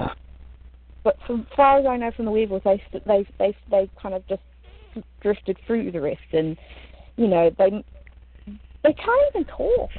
I just I just don't see how they were in They could be part huge of, Weevils. useful part of the um the I don't know they could have been, but because of- they were in the same same costume, same out thing. It was just I think it was just an excuse for them to use the, the props because they're not going to use them again. But at the same point, they didn't even use them in the episode. You, like if you actually watch the episode, you can't see them. You only see them in the confidential, is a bit silly. Yeah. Anyway. Well, again, I do remember saying, you know, it was a little bit of a, a toy fest, wasn't it? Having them all in there for Christmas. Now, Sorry, somebody Yeah. opened the Pandorica. yeah. Uh, and the, the, the two things that, I mean, I still think it was a, a good cliffhanger, but I mean, there's a couple of things that weren't resolved was the fact that we still never found out why Amy didn't know about the Daleks and the Silence Will Fall. But of course, we've been promised possibly that the Silence Will Fall will be um, taken up Definitely. in the coming episode. And I mean, who like- was controlling the TARDIS? Next series, Yeah. next series is going to be all about that and about who River Song is. So this could make more sense later. But that's that's the problem with it though, is that it shouldn't. It shouldn't be left over until the next series for a resolution on something that happened this series. Um, where where how did they they scan Amy's mind and get the exact memories up into uh, um, Rory's death? Where did the TARDIS actually go to? Um, who put it there, and why did it explode? Uh, we don't know that. And to me, to, to to say, oh, oh, we're going to address that next series, is is a bit of a Oh, cop out after the fact. I'll tell you, I ain't going to tell you. Yeah, move on to some of this on I don't think so. There is a I think that's possibility been to- Moffat's plan the whole time to have this go over a couple of seasons, the story arc over a couple of seasons. It's just something we're not used to. I, Yeah. I don't mind that Moffat's doing that, but the problem for me is I don't care. I honestly don't care if the silent where the silence is coming from, and I don't care who moved the TARDIS there because the resolutions that we've got so far are so inadequate that I just want to forget about it and start over with something else. Well, You know, I I'm done with this that plot is line. the song. Yeah. Uh, one thing about the scanning of Amy's brain is that uh, we still have this thing where um, the young Amy, Amelia Pond is sitting on a suit, and um, uh, th- we hear a TARDIS. We don't know whether you know, something. Yeah, we heard it again there. Um, so it could have been the young Amy's mind that they scanned. But on the other hand, if they did do that, she wouldn't know about Rory at that point. Hmm. You're obsessed with that particular shot. Yeah. From, from the eleventh hour, you have been totally obsessed with figuring out what it is that she's seeing in that shot. She's waking up from a dream that it's a dream. It appears that the, the, the TARDIS comes back to the young Amelia, and yet Which we know the it's a dream, Dave. Can't you accept that? The very next thing we see is her waking up older. Please. Ah, but everybody said that that was not Future Doctor, and it's just a continuity error. And yeah, I mean, you know what happened to those naysayers now, huh? Huh? yeah, yeah, we got that one right. anyway, um, So we, I- I my, think- my final Fine, and word things, on but this. if I said in chat, there's something I want to see on TV in like five minutes. yeah, w- uh, my audio's breaking up badly again. I think as we come up to three hours twenty minutes, in, we want to. Uh, I just want to throw in Oh. one last thing about you know all the naysayers about the end of the series. I hmm. mean, wait until you see the, what happens in the next series because you could be eating your words right now. He could turn it around and make you appreciate this ending now. Just trust in the Grand Moff. You Well, never that's- know that's- what's going to happen. That's one of the things that I have to agree with with Darth on. I don't care anymore. I was Right. let down by the No, end of this one, all- and I don't give a rat's arse what happens next, or who oh, the I silence still is, do, or I know a whole other people who do. So sadly, oh, I, I don't. know but it's it's not going to make everyone happy. same as the way that you know the end that March Torture series didn't make me happy, but made lots of people happy. You know, people will like different things, mm. and you know, you can, you know, we can agree to disagree. I think with this Oh one. yeah, yeah. But I just say I, I totally agree with Darth. I don't really care. Uh, we'll You just can, remind people. agree to disagree with torture all Yeah, the time. remind people the list that we're using, the IO9, that list wasn't the best because we've just done Pandorica Opens last. It wasn't meaning that that list had it as the greatest of the cliffhangers. It just happens to be the most recent one. So um, it, it- it's not a question we've come to the climax in terms of the best cliffhanger. That was just the, the most recent one in that list. Right. All right. At uh, somewhere over three hours, I think we are going to bring this show to a swift close. We were intending on, course, on, on bringing up other cliffhangers. Uh, to, Ian, I think I've been, Yes? been in labour all these three hours. I don't know what labour's like. Yeah. Um, but I think we will bring this to a uh, quick close, as uh, many people probably want to go for a Howley tea. Alrighty Oh, then. Uh, bed. Nearly All right. the morning. I haven't been to bed yet. All right, there's nothing left from, for us th- than for me to say thank you to uh, everybody in the room, including Charlie P79, Darth Skeptical, Rowance, Jeff G7, Merlin, Randolph Thor, Guest 24, Tim Jury, Romana 2, and everybody else that's been in and out, including Logan. Uh, yes, so, uh, nothing more now than uh, it's goodbye from Mr. Dave AC. And with my last pirate talk, and my heart is, it's a goodbye from him. Arg.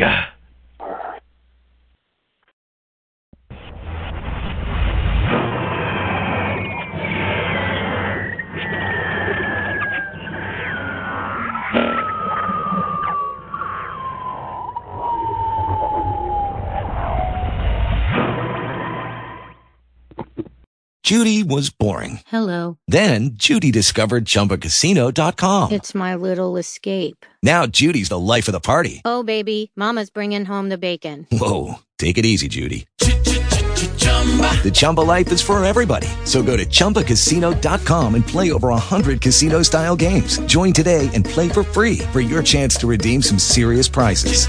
chumba ChumbaCasino.com. No purchase necessary. Void where prohibited by law. 18 plus terms and conditions apply. See website for details.